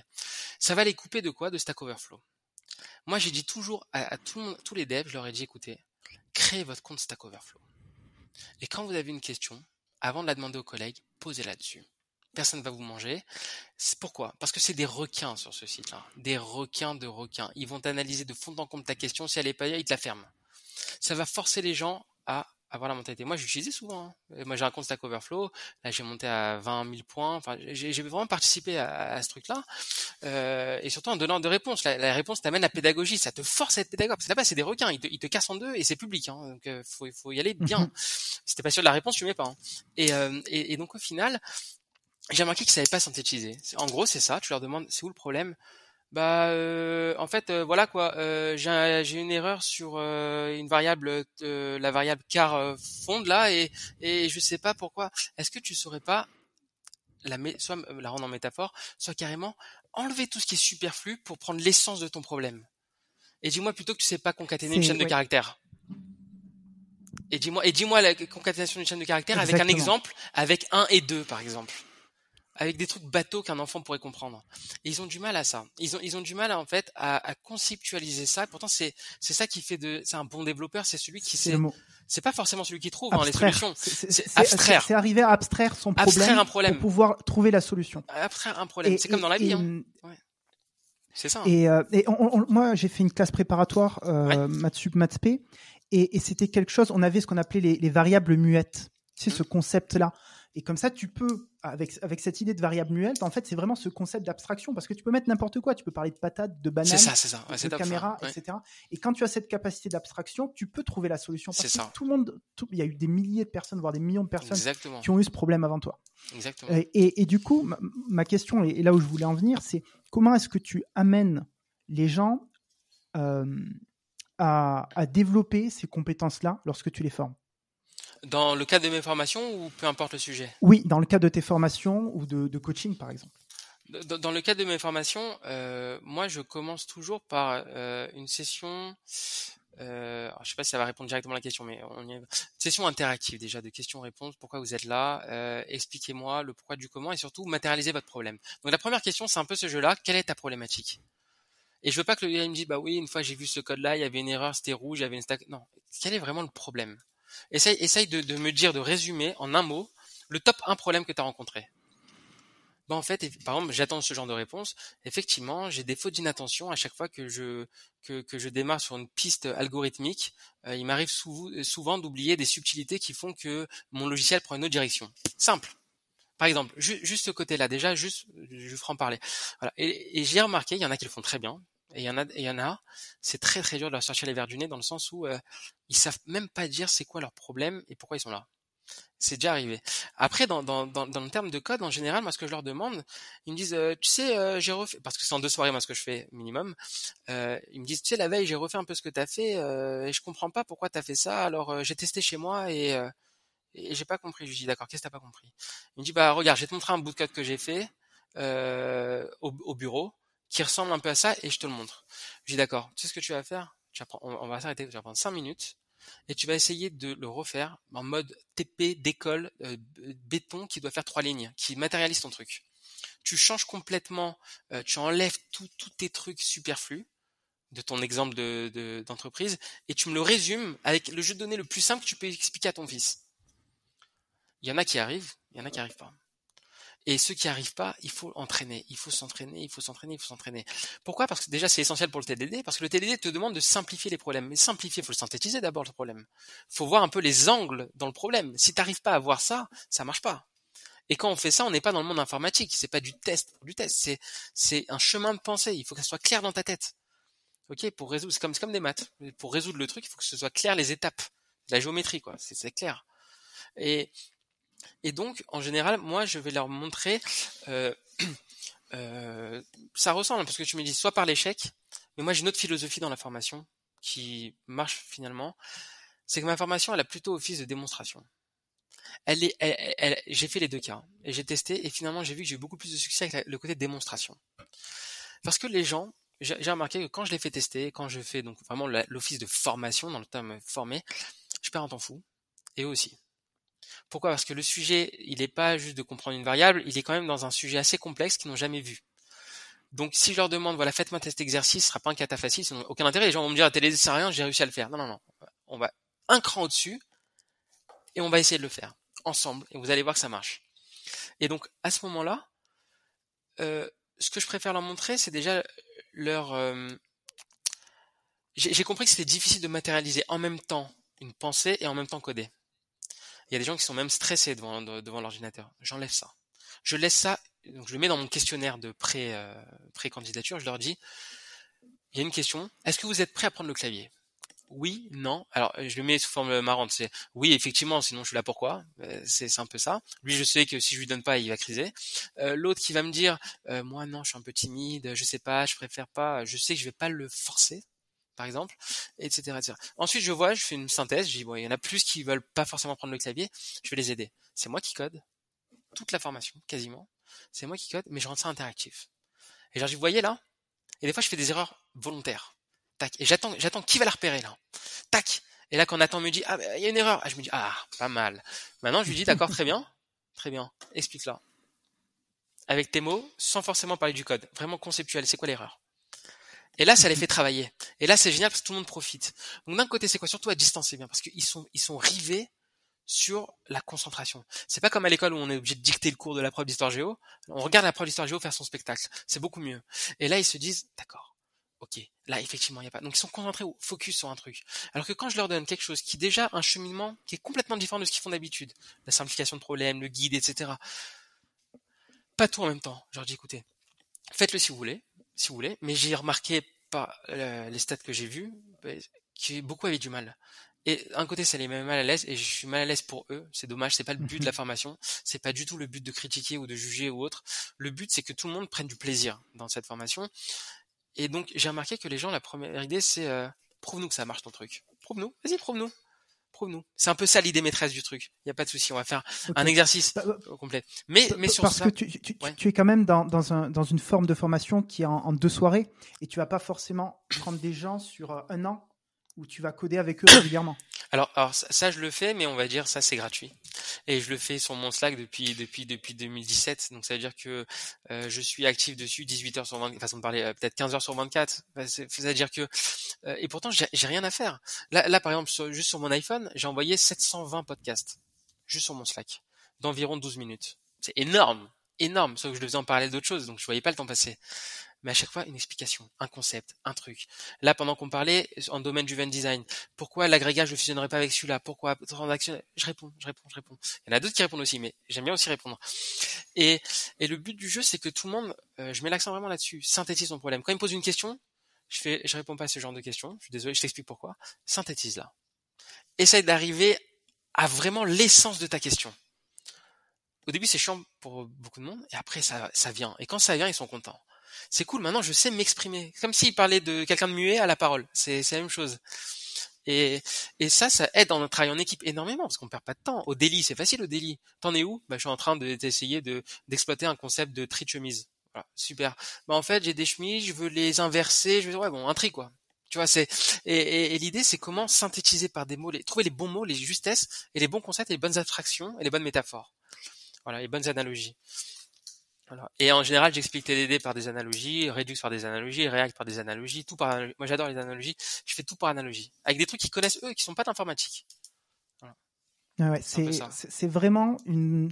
Je, je pense que la capacité pour un formateur à trouver des bonnes images, c'est ça. C'est vraiment ultra puissant. Comme, euh, c'est ça. Et c'est vraiment quelque chose... Est-ce que tu as des conseils, justement, pour, pour les formateurs comme moi ? Ouais. Euh, où je galère et j'essaie de trouver à chaque fois des analogies de la vie réelle, et cetera, sur de l'iOS, pour essayer de... d'expliquer des concepts ou même des, des trucs tout simples. T'as un concept, un, par exemple, en tête ? T'as un concept, t'as un, t'as un concept en tête, par exemple ? Peu importe le Alors, gars, en live. Je peux te, je peux te donner un, un exemple. Euh, tu vois, en, en Swift, il y a un, un mot-clé qui s'appelle guard. Ouais. Tu vois, guard. Et, et guard, c'est un petit peu euh, l'équivalent du if, sauf que tu vas avoir euh, une condition qui suit ton, ton, ton guard et En, en, plutôt que d'avoir, euh, après, tu as une accolade, et dans le scope du guard, en fait, c'est quand la condition ne sera pas respectée. D'accord. Okay ? Et euh, ça passe à la suite si ta condition est respectée. Dans le guard. J'ai compris. Du coup, ce que je leur dis, c'est, c'est le guard. Quoi. Enfin, c'est, une sorte de if, c'est une sorte de if not conceptuellement, quoi. Exactement, voilà. C'est pour éviter d'avoir, tu sais, euh, cette forme pyramidale de if où tu as plein de conditions comme ça et du coup, t'as, t'as, t'as, tu sais, avec ouais, l'indentation, tu as l'impression d'avoir une pyramide. C'est ça, c'est Est-ce pour éviter les dis... grandes accolades qui finissent jamais, quoi, les gros blocs. Ouais, c'est ça. Ouais. Exactement. Ouais. Et ce que je leur dis, c'est que le guard, en fait, c'est un videur de boîte de nuit. Mm-hmm.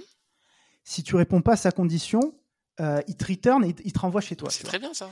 Et, euh, en plus, ça porte le nom, guard si, comme euh, guard, c'est pareil. Ouais. Ouais. Exactement, guard, ouais. euh, videur c'est de boîte de nuit, c'est, c'est par là. Et si euh, il aime bien ta, ta tête et que tu es bien habillé, et cetera, eh ben, il, tu peux rentrer. C'est ça. Mais c'est, bah, Alors, par exemple. Ça, c'est, c'est, c'est ma meilleure analogie, hein, je t'avoue.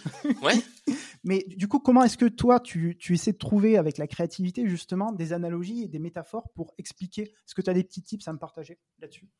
Ben, euh, celle-là, elle va, elle, elle va être sympa. C'est que euh, euh, je réfléchis en même temps. C'est euh, par exemple pour oui. le guard là. Si je dois expliquer le guard, je la fais en même temps. Des fois, ça vient pendant que je parle.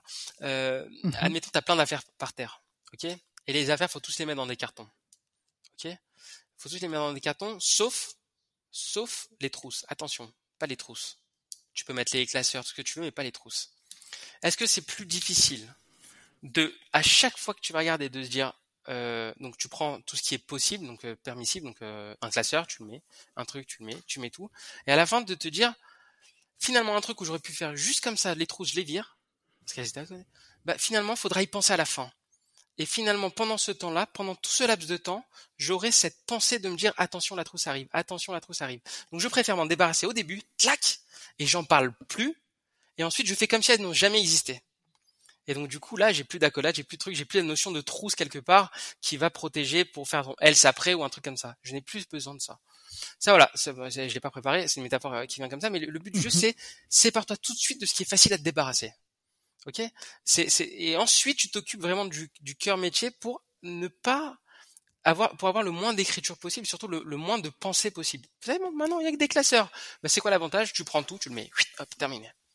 Et donc, tu vas voir que le raisonnement te facilitera la vie parce que tu ne seras pas euh, constant par le, les yeux, la lecture en te disant « cette accolade, elle va jusque-là, donc forcément, je sais que j'ai un else après, j'ai un truc. » Non. D'entrée de jeu, t'arrives, les trousses, on les vire. Ah, d'accord, ok, c'est bon, bah, on n'a plus de trousses, ok, ah, on respire. Voilà. Et surtout, ça permet donc, surtout, de, de ne pas oublier ces conditions aussi. Ça permet de ne pas oublier ces conditions. Et mieux encore, mieux encore, ça permet de les mettre en valeur pour le lecteur. Parce que c'est très intéressant de se dire, euh, de, de voir, bah finalement en fait cette méthode elle marche. Ah d'accord, en fait euh, j'ai compris. En fait le code il marche pas parce que j'ai envoyé un tableau vide. C'est con. Mais mais la personne qui est utilisatrice de cette méthode, il faut qu'elle se passe tout le, le cœur de la méthode, qu'elle voit à la fin pour voir que c'est pas le cas.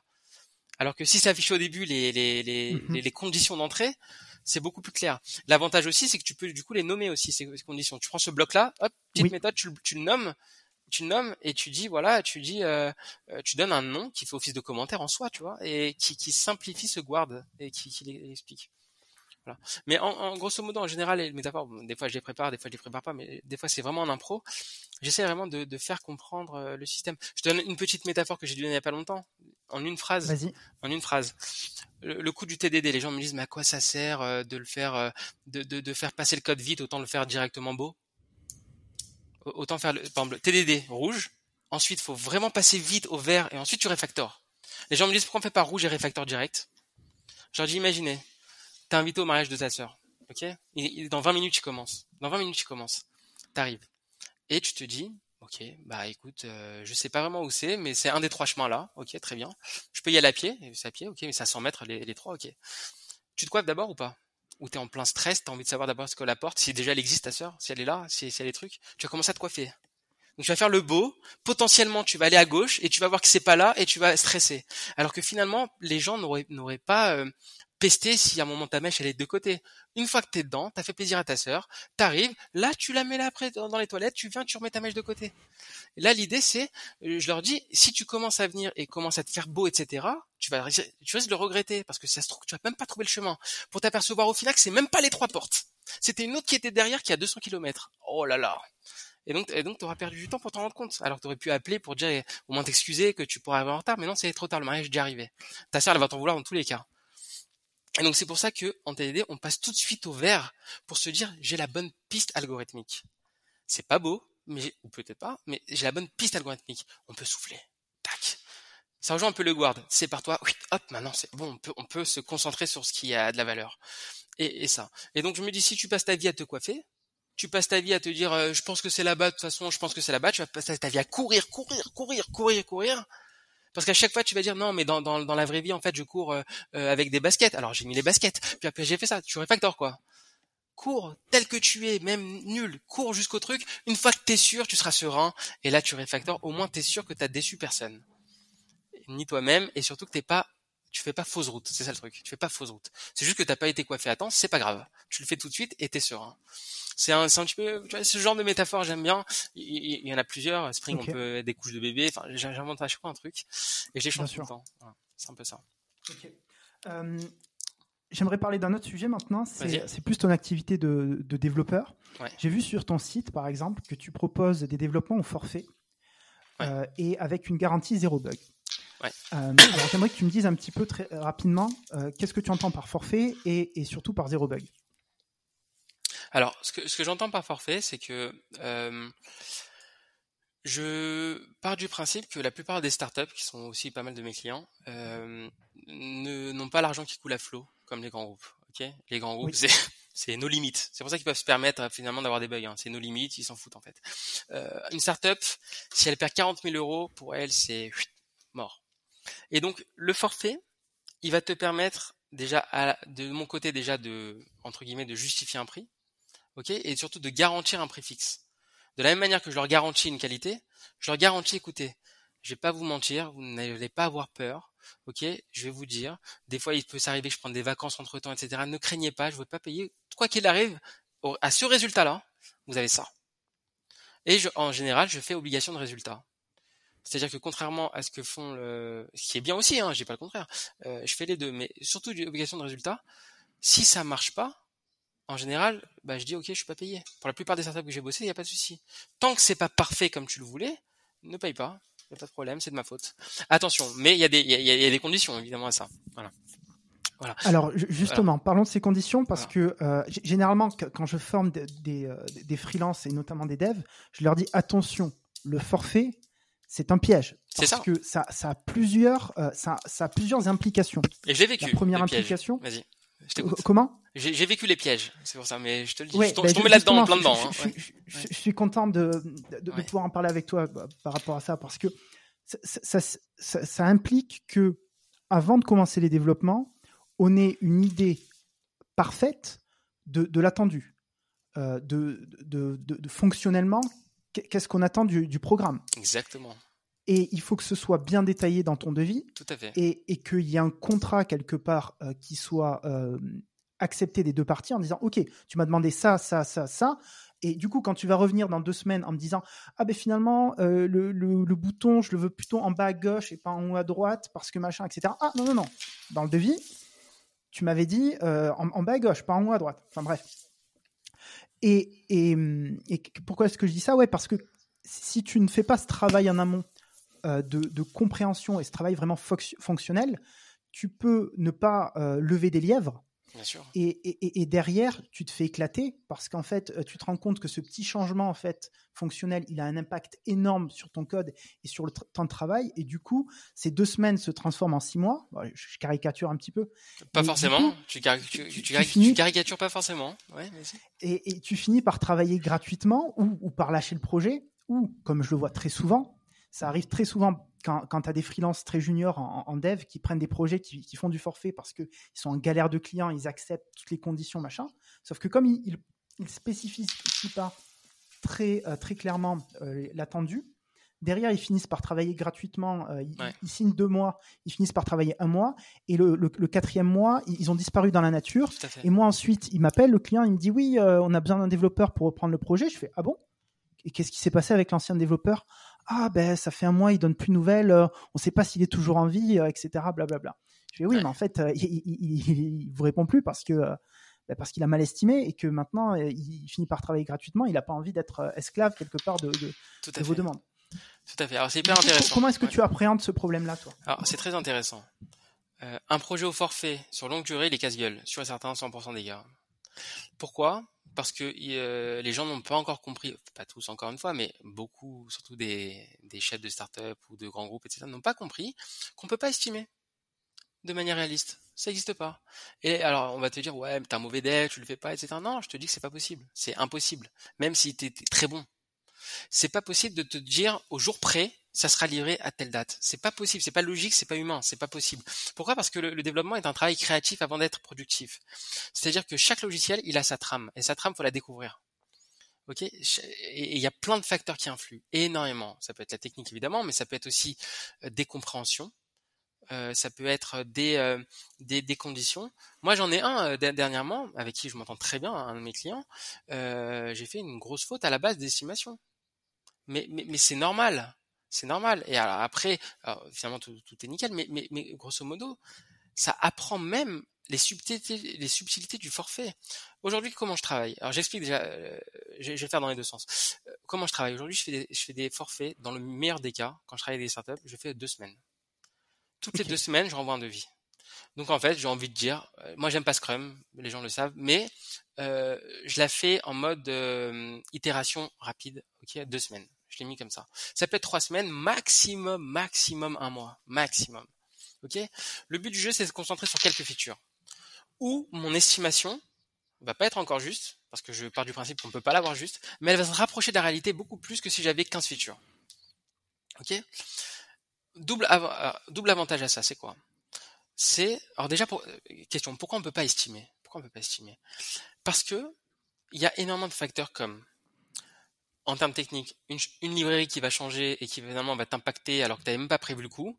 Un exemple tout con, tu dis, oui, oui, j'ai vu sur Internet, il y a, y, a, y a un truc qui nous fait un tableur super, et cetera. Et puis tu regardes, tu fais open source, not maintained anymore, et là tu te dis, waouh, waouh, waouh. Voilà, c'est un peu ça, quoi. Et, et là t'arrives, et là, et, et là tu te dis, qu'est-ce ça, que ouais. je viens de signer, quoi. Et, et donc tu te dis, en fait, je vais le refaire à la main. Tu peux le faire à la main, hein. Mais dis-moi, c'est deux mois de plus. Parce que le mec, c'était open source, c'était quinze derrière. Et, et, et donc au final, ensuite tu te dis, mais c'est pas possible. Euh, C'était un crud le truc, on m'a demandé un crud, mais c'est pas crud. Alors ça, ça, ça va, ça j'ai été formé là-dessus depuis bien longtemps, mais aujourd'hui, tu demandes à quelqu'un, ouais c'est facile, il faut supprimer, bah ok, supprimer. Tu demandes à un junior, je dis, chiffre-moi, supprimer, euh, supprimer une voiture, supprime-la. Bah, c'est facile, delete, rest A P I, euh, terminé. Ah non mec, pas du tout. Déjà si tu fais ça c'est faux et surtout pas. T'as plein d'impacts partout. Est-ce que c'est de la suppression logique, est-ce que c'est de la suppression physique? En fonction de ça, est-ce que ça génère un événement qui va annoncer quelque chose? Est-ce que euh, moi, moi je donne un exemple tout con, peut-être qu'il m'écoute, peut-être que ça va lui plaire. Dans dans, dans un domaine, je travaille dans, dans, dans le domaine d'appel de fonds, par exemple de copropriété. Je trouve ça génial. Ok, c'est un, c'est un domaine vraiment vraiment très prenant. Ok, à un moment donné, faut euh, supprimer euh, un copropriétaire. Ok, juste ça, supprimer un copropriétaire d'une copropriété, très bien. Sauf que derrière, tu regardes pas que les appels de fonds qui ont été déjà affectés à ce copropriétaire doivent être lisibles. Mais si le mec n'existe plus, il faut qu'il soit lisible. Donc forcément, il doit, dans la vraie vie, ce mec-là, si on le supprime, il va être remplacé par quelqu'un d'autre. Mais ce remplacement, il faut pas qu'il soit visible dans les autres. Donc de là, en fait, on a un historique des copropriétaires qui arrive. Donc au final, c'est pas juste une suppression, c'est carrément tout un, tout un schmilblick. Et, et ensuite, tu te dis, d'accord, mais après, j'ai envoyé les P D F à ces mecs-là. Mais les P D F, donc, du coup, il faudra, il faudra marquer exactement les mêmes noms que ce que j'ai envoyé. Donc, de là, ça te, donc, ça te, dans ce cas-là, ça te confirme mm-hmm. cet archivage. Donc, faut peut-être changer quelque chose. Donc là, tu reviens à ton client. Tu lui dis, écoute, je te le dis, tu voulais ça dans la semaine d'après. Je te le dis, c'est, c'est trois semaines, un mois ou deux mois. Je te dis, je te mens pas, je t'explique pourquoi. Ouais, c'est vrai que j'avais, j'avais pas vu ça comme ça. Après, on se dit, d'accord, lance un exercice d'appel de, un exercice, excuse-moi, pour, pour ceux qui connaissent pas la copropriété, t'as un exercice, en fait, un an, ok, et en fait, le syndic, à chaque fois, il doit, justement, il doit pouvoir, euh, tous les trimestres environ, demander des appels de fonds, demander des, des fonds, en fait, à tous les copropriétaires. Ok? Et moi, il me dit simple, il me dit, bah, c'est simple, au premier appel de fonds, euh, tu dois demander le, les soldes avant appel. Ok, un truc comme ça, je fais pas de soucis. Dans ma tête, c'est quoi? Ben, le premier des quatre, il y a quatre trimestres, le premier des quatre, tu le fais. Sauf qu'au final, tu dis, mais attends, là, une fois que tu es dans le code, tu dis, mais attends, attends, l'application, on peut la lancer, en fait, on peut l'utiliser, déjà, on est en mars. Donc, fatalement, est-ce que ça a du sens, finalement, de demander au premier appel de fonds? En fait, il faut le demander au premier de l'utilisation de la machine. C'est ça, en fait, pour demander le solde avant appel, pour remettre, en fait, ce qui a été fait au papier, les réinjecter dans l'appli, qui est nouvellement utilisée. Il faut reprendre les anciens trucs. Donc, finalement, tu es au troisième trimestre, mais c'est pas le premier. Donc, en fait, la logique, elle était fausse dès le départ. Et donc, en fait, maintenant, qu'est-ce qu'il faut détecter? Il faut détecter l'utilisation. Mais à ce jeu-là, si tu te permets maintenant de l'ouvrir au troisième, au quatrième trimestre, au deuxième, il faut te dire, attention, j'ai pas le droit de l'ouvrir au deuxième par rapport au premier qui correspond au troisième. Un délire. Ok? Et donc, à ce jeu-là, on arrive à des millimélos qui sont largement plus complexes qu'un Creuse. Quand on parle au client, alors il est super celui-là, mais il comprend. Et il se dit, ah ouais, j'avais pas pensé à ça. Ah, j'avais pas vu ça. Et là, on comprend. On se dit, bah, c'est pour ça que les devis petits sont bien. Et au début, j'ai fait un devis euh, gros qui a dépassé largement. Largement. Par contre, l'appli, elle est béton. Mais largement. Et j'en étais pas fier. Mais, mais, mais l'avantage, c'est quoi? C'est qu'on apprend comme ça. On le sait maintenant. Maintenant, je sais plus jamais. Ça, donc, ça date de deux trois ans. Plus jamais, je fais comme ça. Et, et je sais maintenant aiguiller le truc, parce que ce qui, ce qui est dur pour un développeur, on a une fierté hors du commun, tous, tous, tous, tous les développeurs et développeuses. On a peur de juger quelque chose qui semble facile comme compliqué, comme, pardon, comme long. Un creud, tu peux pas me chiffrer un mois un creud, c'est pas possible. En T P d'école, on l'a pas fait. Sauf que si tu as une démarche domaine du event design, et t'as ça, et t'as ça, j'ai fait un, un jeu à un moment dans le Slack, une to-do list à remplir. On est rentré dans un jeu de raisonnement, c'est un projet énorme. Une to-do list. Vu les, les conditions qu'il y avait. Et, et donc, en fait, l'idée, c'est de se dire, et je conseille ça à tous les devs, attention, ce qui vous paraît le plus simple du monde, vous allez voir, c'est beaucoup plus compliqué que vous l'imaginez si vous voulez le faire bien, évidemment. C'est beaucoup plus compliqué que vous l'imaginez. Et ce jeu-là, il est énorme. Ce creux-là, de supprimer un copropriétaire, il m'a demandé de refaire des requêtes S Q L de quinze lignes à chaque fois. Parce que ça fait un impact partout. Ça fait des choses partout. Que tu vois pas forcément au début. Et pour ça, je crois que je suis aguerri sur les projets, j'en ai fait plus de quarante, je vois les choses. Mais il y a toujours une surprise, et ça t'achève tout le temps. Donc c'est pour ça que... Alors du, du, ouais. du, du coup, ouais. euh, pourquoi ne pas tendre euh, vers de la régie qui t'offrirait moins de stress? Parce qu'ils n'ont pas l'argent, simplement. Les startups, parce qu'ils n'ont pas l'argent, t'as, bah, t'as pas, pas l'argent. En fait, quelque part. Si tu veux tra- travailler avec des, for- avec des startups, tu dois faire du forfait. C'est que t'as pas le choix, et aussi d'un côté, je veux leur montrer euh, l'excellence de Willcom en leur disant, écoutez, vous en aurez pour votre argent. La régie, elle fait part à tout le monde, et, et, et le problème de la régie, c'est que direct, ça, ça donne quelque chose de... Allô, t'es en train de travailler, t'en es où, c'est bon, t'as fait quoi? Le forfait, je fais, hé, hey, je m'organise comme je veux. Si pendant une semaine je veux pas bosser, je bosse pas. Par contre, à la fin, euh, quand, quand je te l'ai dit, t'es livré avec tout. Tu vois? C'est déjà plus vivable, c'est beaucoup mieux. Euh, tu peux même gonfler le prix, ok? Tu lui dis, écoute, tu dépasseras pas ça. Et s'il y a jamais un bug, il est corrigé gratuitement. Je leur dis ça, moi, tout le monde. Et je lui dis, avec les méthodes T D D que tout ce que je vais te mettre, tu verras, il n'y a pas de bug. Et c'est ce qui est passé. Euh, bah, au final, il dit, ok, il n'y a pas de souci. Pourquoi? Parce qu'il a une vision sur ce qu'il va dépenser. Donc je leur fais une projection, mais je leur fais après toutes les deux semaines. Je lui dis, écoute, si ça te plaît pas, au bout de deux semaines, t'arrêtes avec moi. Et si ça te plaît, par contre, tu continues. Et là, ça va être sympa. Mm-hmm. Et au moins, ça me montre aussi quoi? Ça montre quoi? Si t'es bon payeur, qui me dit que tu vas me payer à la fin? J'en sais rien, moi, t'es une startup, t'es pas, t'es pas grand groupe. T'as pas une réputation de dingue, personne te connaît. Donc, le fait de voir qu'il y a deux mille, trois mille, quatre mille, dix mille qui rentrent tous les mois, bah, je te dis, c'est bon, il est solvable, il paye. Et dès qu'il paye plus au bout de deux semaines, t'arrêtes. Tu vois, au revoir, merci. Évidemment, attention, tu peux lui faire des faveurs, c'est déjà arrivé. Enfin, tu, tu comprends, t'es humain. Enfin, tu, tu... mais euh, grosso modo, ça, ça, ça engage déjà les deux personnes.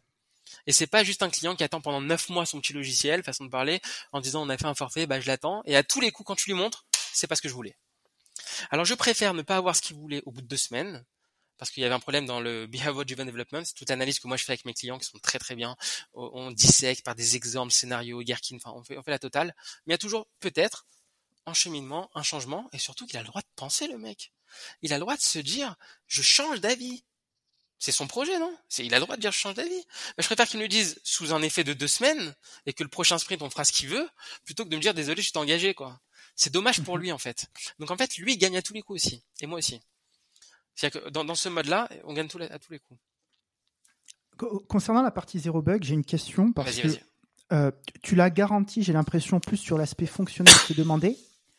Euh, mais je, je vais te prendre un, un cas, tu, tu, tu, tu le connais sûrement, c'est tu utilises une librairie, euh, tu découvres en implémentant la librairie qu'il euh, y, y a une faille dans la librairie, ou même tu fais une mise à jour De, de la librairie et la librairie a fail, elle fait plus qu'elle, ce qu'elle dit qu'elle devrait faire, ou parce que voilà elle est, elle est, elle est buggée la librairie que tu utilises, ou pire encore tu, euh, tu, as, tu développes pour Chrome et Chrome fait une nouvelle mise à jour sauf que ça casse ton code etc parce qu'eux aussi ont, ont, ont un bug. Je le précise. Est-ce que, est-ce je, je que parle tu... de bugs qui me concernent. Ok, donc si c'est des bugs ah, externes tu, voilà. Tu n'en prends pas après, la responsabilité. C'est, après c'est dans ma nature à moi que quand je vois que ça plaît pas au client, Euh, je ne suis pas là à dire, eh ben, tu vas payer. Ça dépend. Si je vois que c'est conséquent, je lui dis non. Si je vois que c'est une affaire d'une demi-journée, je lui fais cadeau. En général, j'ai, j'ai cette flexibilité-là. Et il m'aime bien pour okay. ça. ok, j'ai cette visibilité-là, parce que je me mets à la place du client et je peux pas lui dire, le pauvre, lui, il sait pas la librairie que j'ai utilisée. Si j'ai... Par contre, si ça prend euh, cinq jours, euh, je lui dis, euh, je peux pas. J'ai, tu vois, c'est du temps. Mais Euh, mais quand c'est rapide à faire, des petites corrections, des trucs, et cetera, je lui dis, y a pas de souci, t'inquiète pas, très vite, je te fais ta correction. Si c'est un bug de librairie parce qu'il est mis à jour, faut changer quelques petits trucs et tout, je te le fais. Aucun problème. Par contre, sur des bugs, où le bowling, j'avais dit que quand tu fais ça, ça fait cent vingt-sept et que ça fait cent vingt-six, là, c'est moi le fautif. Alors là, t'es sûr que c'est corrigé direct. Mais en général, quand c'est un T D D, t'as pas ce genre de bug. C'est ça que je vends, en fait. C'est pour ça que je me permets de faire ça, parce que je sais qu'il y en a pas beaucoup, des retours comme ça. Il peut y en avoir, on est tous humains, hein, mais il y en a pas beaucoup. Sinon, j'aurais, je ne serais jamais avancé comme ça. Parce que si tu sais pas si tu livres une pizza froide ou chaude, je sais pas, ouais, t'es pas serein. Voilà. C'est un petit peu ça. Tu, tu me donnes envie de manger des pizzas. Bah, c'est vrai. Bah, tu me donnes. Je vais exploser mon régime. euh, Comment est-ce que tu trouves tes clients aujourd'hui ? Parce que tu parles de, de start-up. Est-ce que tu as des deals, par exemple, avec Alors, des incubateurs, des accélérateurs ? euh, Non, jamais. Euh, non. Euh, je devais rentrer à The Family pendant une période il y a, il y a quelques temps, mais finalement, c'était l'époque où vraiment la start-up, je l'ai arrêtée. Donc finalement, j'ai, j'ai pas, j'ai pas mm-hmm. mis les pieds. Euh, mais ça avait l'air sympa.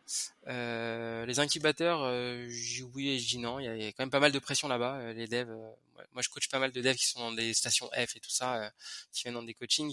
Euh, c'est pas tout rose non plus, donc c'est, c'est pas c'est pas forcément le top. Mais euh, parce qu'on a vraiment des devoirs, des comptes à rendre et tout, c'est, c'est pas c'est pas si évident.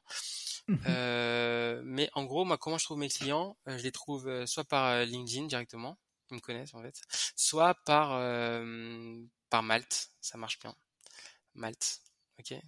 Donc euh, ouais, de toutes les plateformes que, que j'avais vues, euh, c'est celle qui m'a paru la plus sérieuse. J'ai même fait un an et demi avec eux. Euh, avec, j'étais dans un grand groupe pour le coup il y a quelques temps. Euh, tout s'est très bien passé. J'avais même fait une conférence, mini conférence chez eux pour expliquer euh, comment ça marche un freelance dans avec, euh, ma vie de freelance. C'était, j'avais gardé quelques photos, c'est très sympa.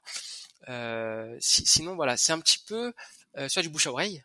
Mickaël, euh, on m'a parlé de toi, euh, on a un truc à, à te faire, et cetera. Euh, soit c'est de moi-même, si un jour je vois une mission magnifique euh, où ils autorisent carrément de bosser euh, sur site, j'essaye d'éviter parce que c'est quand même le but de l'entreprise, c'est aussi de euh, de sentir que c'est une entreprise. Tu vois ce que je veux dire ? Donc j'aime bien aussi avoir ma petite liberté derrière. Mais je leur dis par contre, vous venez, je suis à Paris dix-sept, vous venez me mettre les pieds sans problème, vous venez voir ce que je fais, y a aucun problème, c'est ouvert.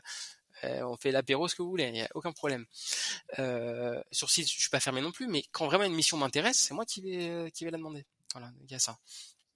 Et, euh, et là, par exemple, je suis sur une mission en ce moment où c'est plutôt... Euh, euh, c'est un ami à la base qui, qui m'a connu justement par les LinkedIn et compagnie et qui s'est dit... Euh, bah, je pense que t'es la bonne personne pour être le C T O de, de, de ce truc-là. Et, et donc, je me suis dit, bah, pourquoi pas? Voilà, c'est, c'est top. Donc, j'ai analysé le fonctionnel, il est top et tout. Et je me suis dit, bah, pourquoi pas? Ça, ça peut être vraiment génial. Et surtout, on a cette flexibilité qu'on n'a pas en entreprise, que j'ai toujours cherché. Euh, si je veux, à quatorze heures, je vais faire une course à la Fnac, par exemple. Si je veux, euh, je vais m'acheter un truc. Je peux, je peux bouger, je peux faire les choses. Tant que le travail est fait, c'est l'essentiel. Et, et c'est, c'est ça, c'est ça que je retiens moi dans le côté freelance, c'est le côté free en fait. Les gens vont dire ouais c'est l'argent, c'est le truc, ouais c'est l'argent, mais vous comptez aussi les charges aussi. Il y a pas mal de charges, il y a pas mal de trucs. Les gens ils voient tout beau tout rose, ils voient la facture à quinze mille euros, ils se disent euh, ou plus ou moins, et ils se disent waouh ouais, mais attends on gagne trois mille euros, ouais mais mec euh, moi pour verser un salaire je dois verser tant et tant et c'est mille fois plus que ce que t'as, c'est normal. Donc il y a plein de choses qui partent. Voilà et ça, et ça ils le, ils le voient même, c'est sympa. Mais ce que je retiens vraiment du, du freelance et ce que j'aime bien, c'est euh, le multidiscipline. Je peux avoir trois projets en même temps. Personne fait chier. Ça, c'est top. Et ça, c'est top. Alors que dans les C D I, t'as des clauses. Attention, tu vas chez le concurrent qui parle de voiture. Tu peux pas. Ouais, ça, ça, c'est nul. Euh, mais je peux comprendre. Après, il y a les avantages du C D I aussi qu'on n'a pas forcément en freelance. Mm-hmm, bien sûr. Et, euh, et la liberté. La liberté. Là, un jour, tu peux ne pas travailler. Tu dis, j'ai pas envie de bosser. Par contre, tu sais que le soir même, tu vas bosser quatre fois plus que ce que tu aurais fait dans la journée. Et donc, tu peux t'organiser comme ça. Et tu fais ce que tu veux tant que c'est livré, tant que c'est, ça marche et tant que c'est nickel. Et moi, moi, j'adhère beaucoup plus à ce mode de vie que j'ai connu en, depuis deux mille douze, deux mille, allez, deux mille quatorze. Si je compte vraiment la partie freelance pure, c'était la partie start-up avant. Ok, euh, ma boîte date de deux mille quatorze et, et puis j'ai adoré quoi, toutes les missions avec les différents clients et tout, voir leur sourire, dire ça marche, on a fait des démos, ça fonctionne super bien ton truc, et cetera. Tu nous as pas menti, c'est ça aussi, tu nous as pas menti, voilà. Et, et ça c'est top. Et donc aujourd'hui, moi, ce que je dis, si les grands groupes nous regardent, je leur dis, écoutez, euh, aujourd'hui, vous payez des, des projets à quatre millions, cinq millions d'euros, vous mettez cinq ou six développeurs. Euh, moi, j'ai déjà vécu ce genre de cas où je vous le fais à, à beaucoup moins cher, ok, avec un développeur et je vais plus vite qu'eux. Pourquoi ? Discipline. Si j'avais les disciplines, je n'aurais pas dit ça. Parce qu'évidemment, à plusieurs, on va plus vite, c'est logique. Mais faut avoir la bonne trame. Pas de retour de bug, bien fait, évolutif. Un logiciel qui n'est pas évolutif, surtout pour les startups, tu fais un, un logiciel qui n'est pas évolutif, mais il te, il te, te tue. Parce qu'ils ne sont pas censés le savoir. Il n'y a pas longtemps, un mec qui m'a appelé, euh, qui est très connu d'ailleurs, il m'a dit euh, « Mickaël, est-ce que tu peux nous aider ? En fait, dès qu'on a dix utilisateurs, ça plante. » Ah, c'est embêtant. Enfin, dix, enfin, c'est embêtant. Ou alors, faites payer chaque client un million, mais c'est embêtant. Mm-hmm. Euh, et, et en fait, c'est un problème carrément de conception, pur et dur. Dans le livre, tu vois le com- problème de conception. Donc, au début, ça paraît bien beau, vélocité géniale, mes développeurs, start-upers, avec tous les t-shirts de Star Wars, nickel et tout. Et puis après, je te dis, mais en fait, en fait, euh, ils ont la bonne volonté, certes.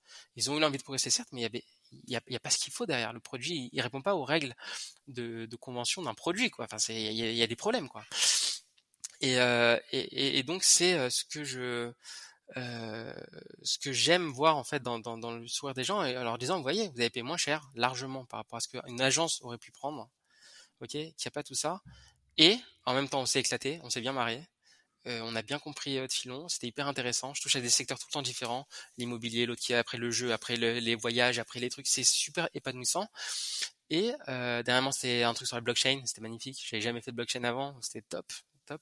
Et, et, donc, et donc au final ça te touche à, à plusieurs domaines, et ce qui compte le, le, le plus, et ce qui pour moi c'est un produit de qualité, c'est quoi un produit de qualité ? C'est pas juste le code, hein, c'est, c'est mignon ça, c'est le sourire du client, pour moi c'est le top.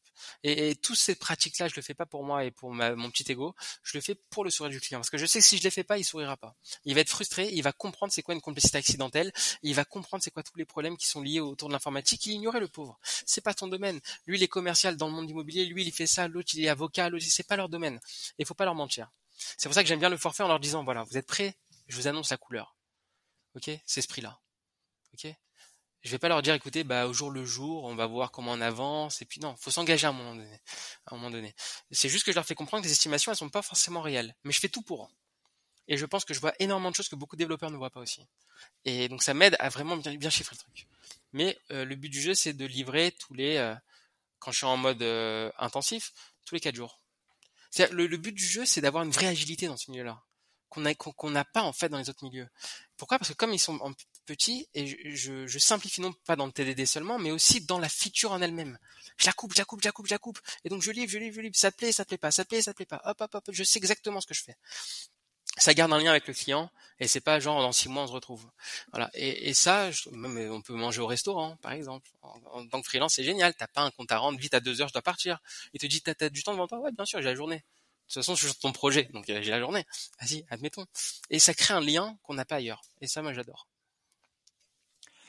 Quel est ton pire et meilleur souvenir euh, depuis que tu es indépendant ? Depuis que je suis indépendant, le pire souvenir, alors, euh, je pense... Alors, je ne sais pas si c'est le pire, mais sincèrement, il m'a vraiment travaillé et il m'a vraiment frustré, celui-là. C'était, c'était vraiment ça. J'avais fait un entretien pour un, une grande entreprise. Euh, on m'a promis, Mickaël, tu vas voir, tu vas nous remettre de pied, tu vas passer de Angular à Angular deux, tu vas nous refactorer, tu vas nous faire plein de choses. Ok, très bien. Je suis passé par une agence, une, une E S N, on va dire, en, en tant que freelance, euh, pas très connue sur le marché, mais qui me parlait comme si, en fait, j'avais des, décroché un job chez Google. Ok, Mickaël, et on sélectionne, et on veut, on te veut, on envoie plein de personnes, le T J M, on te met celui-là, qui était déjà beaucoup plus élevé que la moyenne, je te mets celui-là, et c'est... Toi, en tant que neuneu, en tant que freelance débutant, tu te dis, bah, tu regardes le T J M et tu te fixes là-dessus et tu regardes que ça en fait. Et, et, et, et à un moment donné, euh, je montre à mon père le contrat, parce que l'avantage c'est que comme il est juge au prud'homme entre autres, il fait E D F et juge au prud'homme, je me dis, bah, tant qu'à faire, il connaît les petites Russies, il les voit tous les jours. Euh, je, je me dis, il me dit, mais ça tu l'enlèves, attention, ça t'enlève, ah oulala, mais ça t'enlève, ça t'enlève, ça t'enlève. En fait, il m'aurait esquinté en fait dans les clauses. Et grosso modo, j'ai fait cette mission-là. Et j'ai eu deux mensonges. Premièrement, la mission en tant que lead dev, on m'avait dit, j'ai confondu tech lead et lead dev, donc ça ma chose. Si les gens nous écoutent, lead dev n'a rien à voir avec tech lead.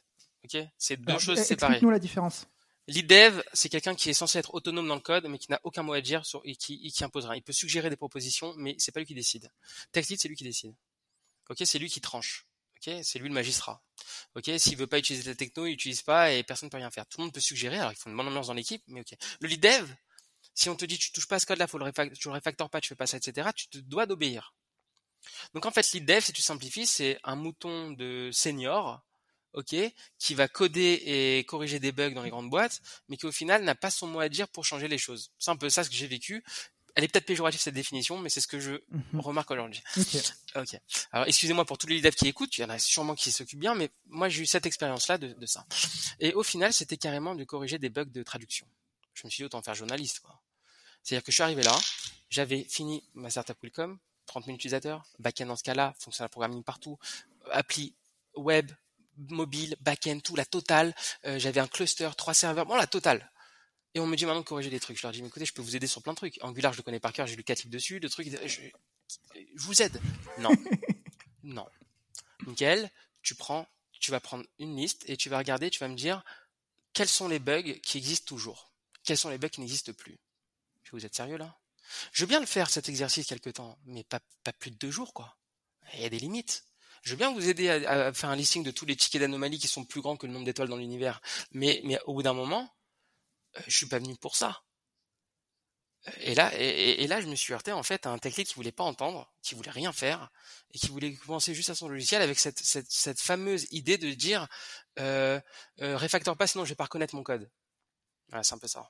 C'est un peu ça l'idée qui transparaissait. Ça me ressemble pas du tout. C'est pas le pire. J'aurais pas mis dans le. J'aurais dit ça m'a déçu de dingue. Mais quand la start, quand l'E S N ne veut plus te payer, ça c'est ça c'est. J'ai travaillé trois mois sans être payé, ça fait mal au cœur.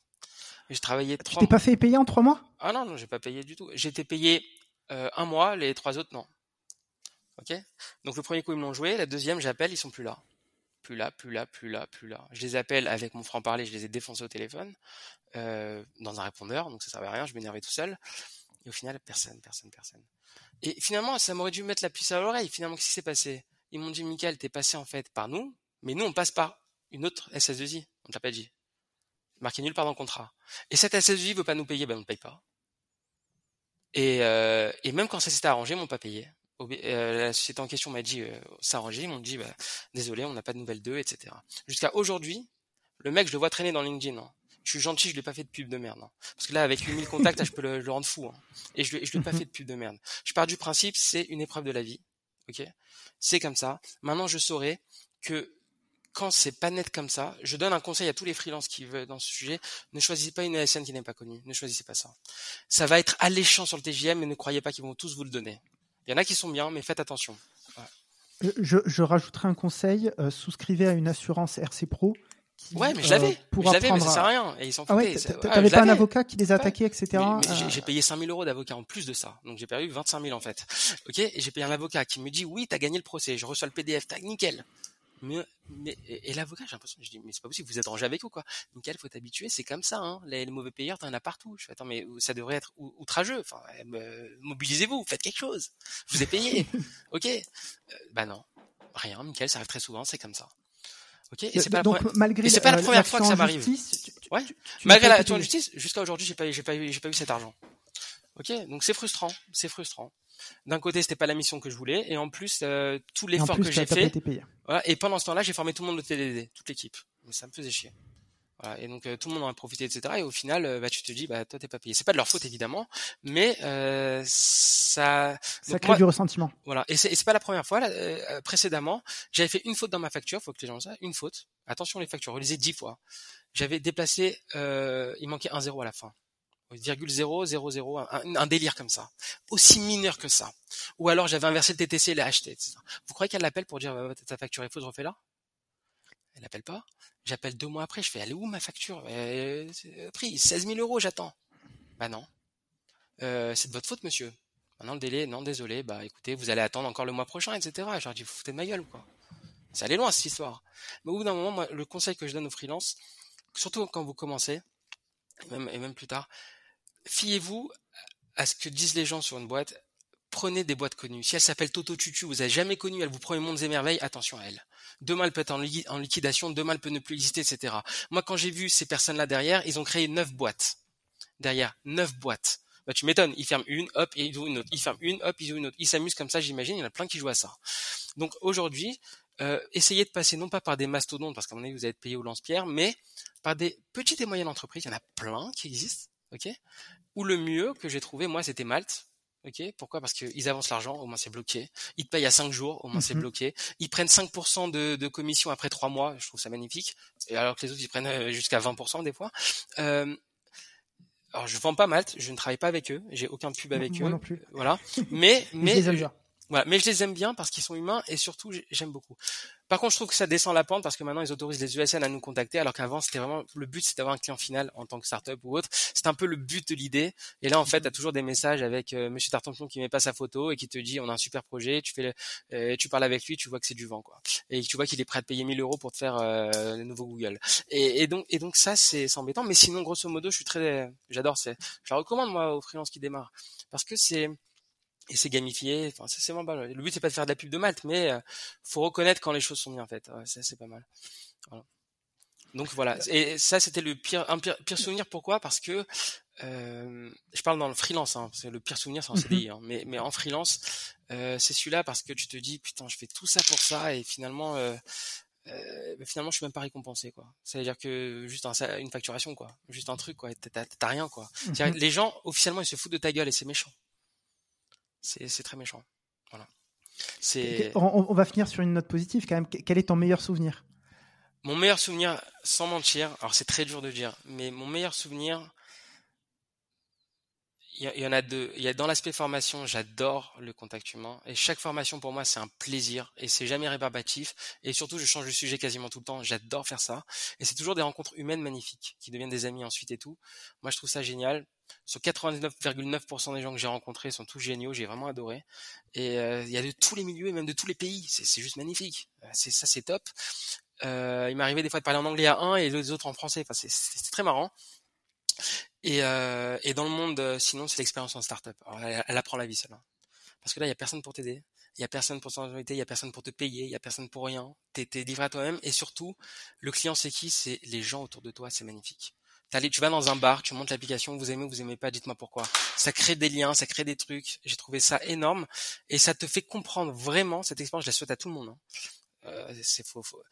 L'agilité, qu'est-ce que c'est l'agilité? Et là, on comprend pourquoi on fait ça par sprint, par incrément, par truc, et cetera. Parce que quand c'est ton argent qui est en jeu, là c'est ça. Mais quand c'est un grand groupe qui, qui coule à flot, ok, et qui te dit ouais l'agilité c'est bien, c'est pas bien, faites ça comme ça, faites ça comme ça, bah là. Tu te dis, c'est normal, c'est pas leur argent. Je me... Et finir sur ça, je prends toujours l'exemple du poker. Prenez vos potes, jouez au poker sans argent. Et tout le monde met sept deux, je mets tapis, et tapis, et je fais ça, je fais ça. Les gens jouent pas, les, les gens jouent pas, nous pas, nous, ils jouent pas au poker, en fait. Ils jouent à celui qui aura le plus grand coup de chance. C'est un peu ça. Mm-hmm. Ok? Alors qu'avec ton vrai argent, mon gars, il y a des gens, s'ils ont pas une paire d'as, ils jouent pas. Hein. Couché. Euh, mais ça va, t'as roi et roi. Couché, mec. Couché. Et ça, c'est exactement pareil dans l'agilité. Quand c'est ton argent, tu comprends et tu fais tout ça et tu comprends qu'il faut une discipline. Tu comprends qu'il faut tout ça. Et finir, vraiment, le dernier mot, il y avait Oncle Bob qui avait fait un super article qui s'appelle euh, Startup Pitfall, ok, ou Startup Trap, pardon, Startup Trap, le piège des startups. Tu crois que c'est différent des autres, il n'y a pas de discipline, faut aller vite, faut livrer, et cetera. Et te dit, mec, T D D, discipline, de code, solide et compagnie, si tu fais pas ça, tu vas te vautrer. Il explique très bien, il a entièrement raison. Entièrement raison. Et je peux vous dire que c'est génial quand moi je vois les startups qui se vautrent. Alors je suis pas content pour eux, je les aide même. Mais d'un côté, je me dis, moi au moins, quand je livrais un truc, le client il me mettait cinq étoiles sur l'Apple Store. Et s'il mettait quatre étoiles, c'était pour le fonctionnel et pas pour un problème technique. Et ça, ça fait plaisir. Voilà.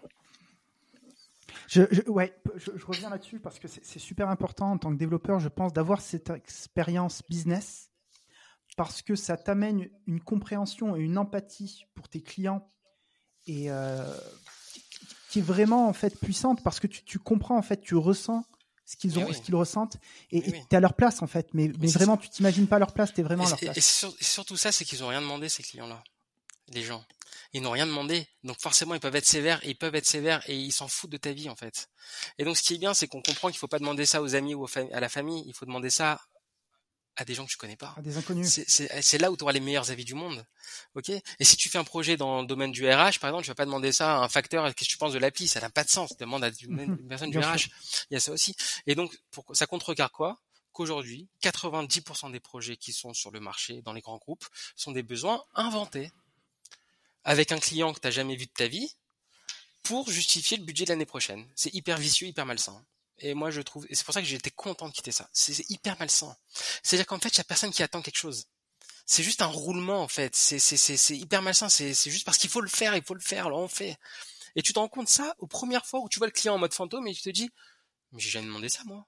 Ah non, mais c'est pas ça. Ah non, c'est pas ça. Alors toi, tu lis au bout d'un an, tu livres un truc magnifique, techno, parfaite, neuf cents tests, tout ce que tu veux, le truc, un bébé parfait. Et on te dit, c'est pas ce qu'on voulait.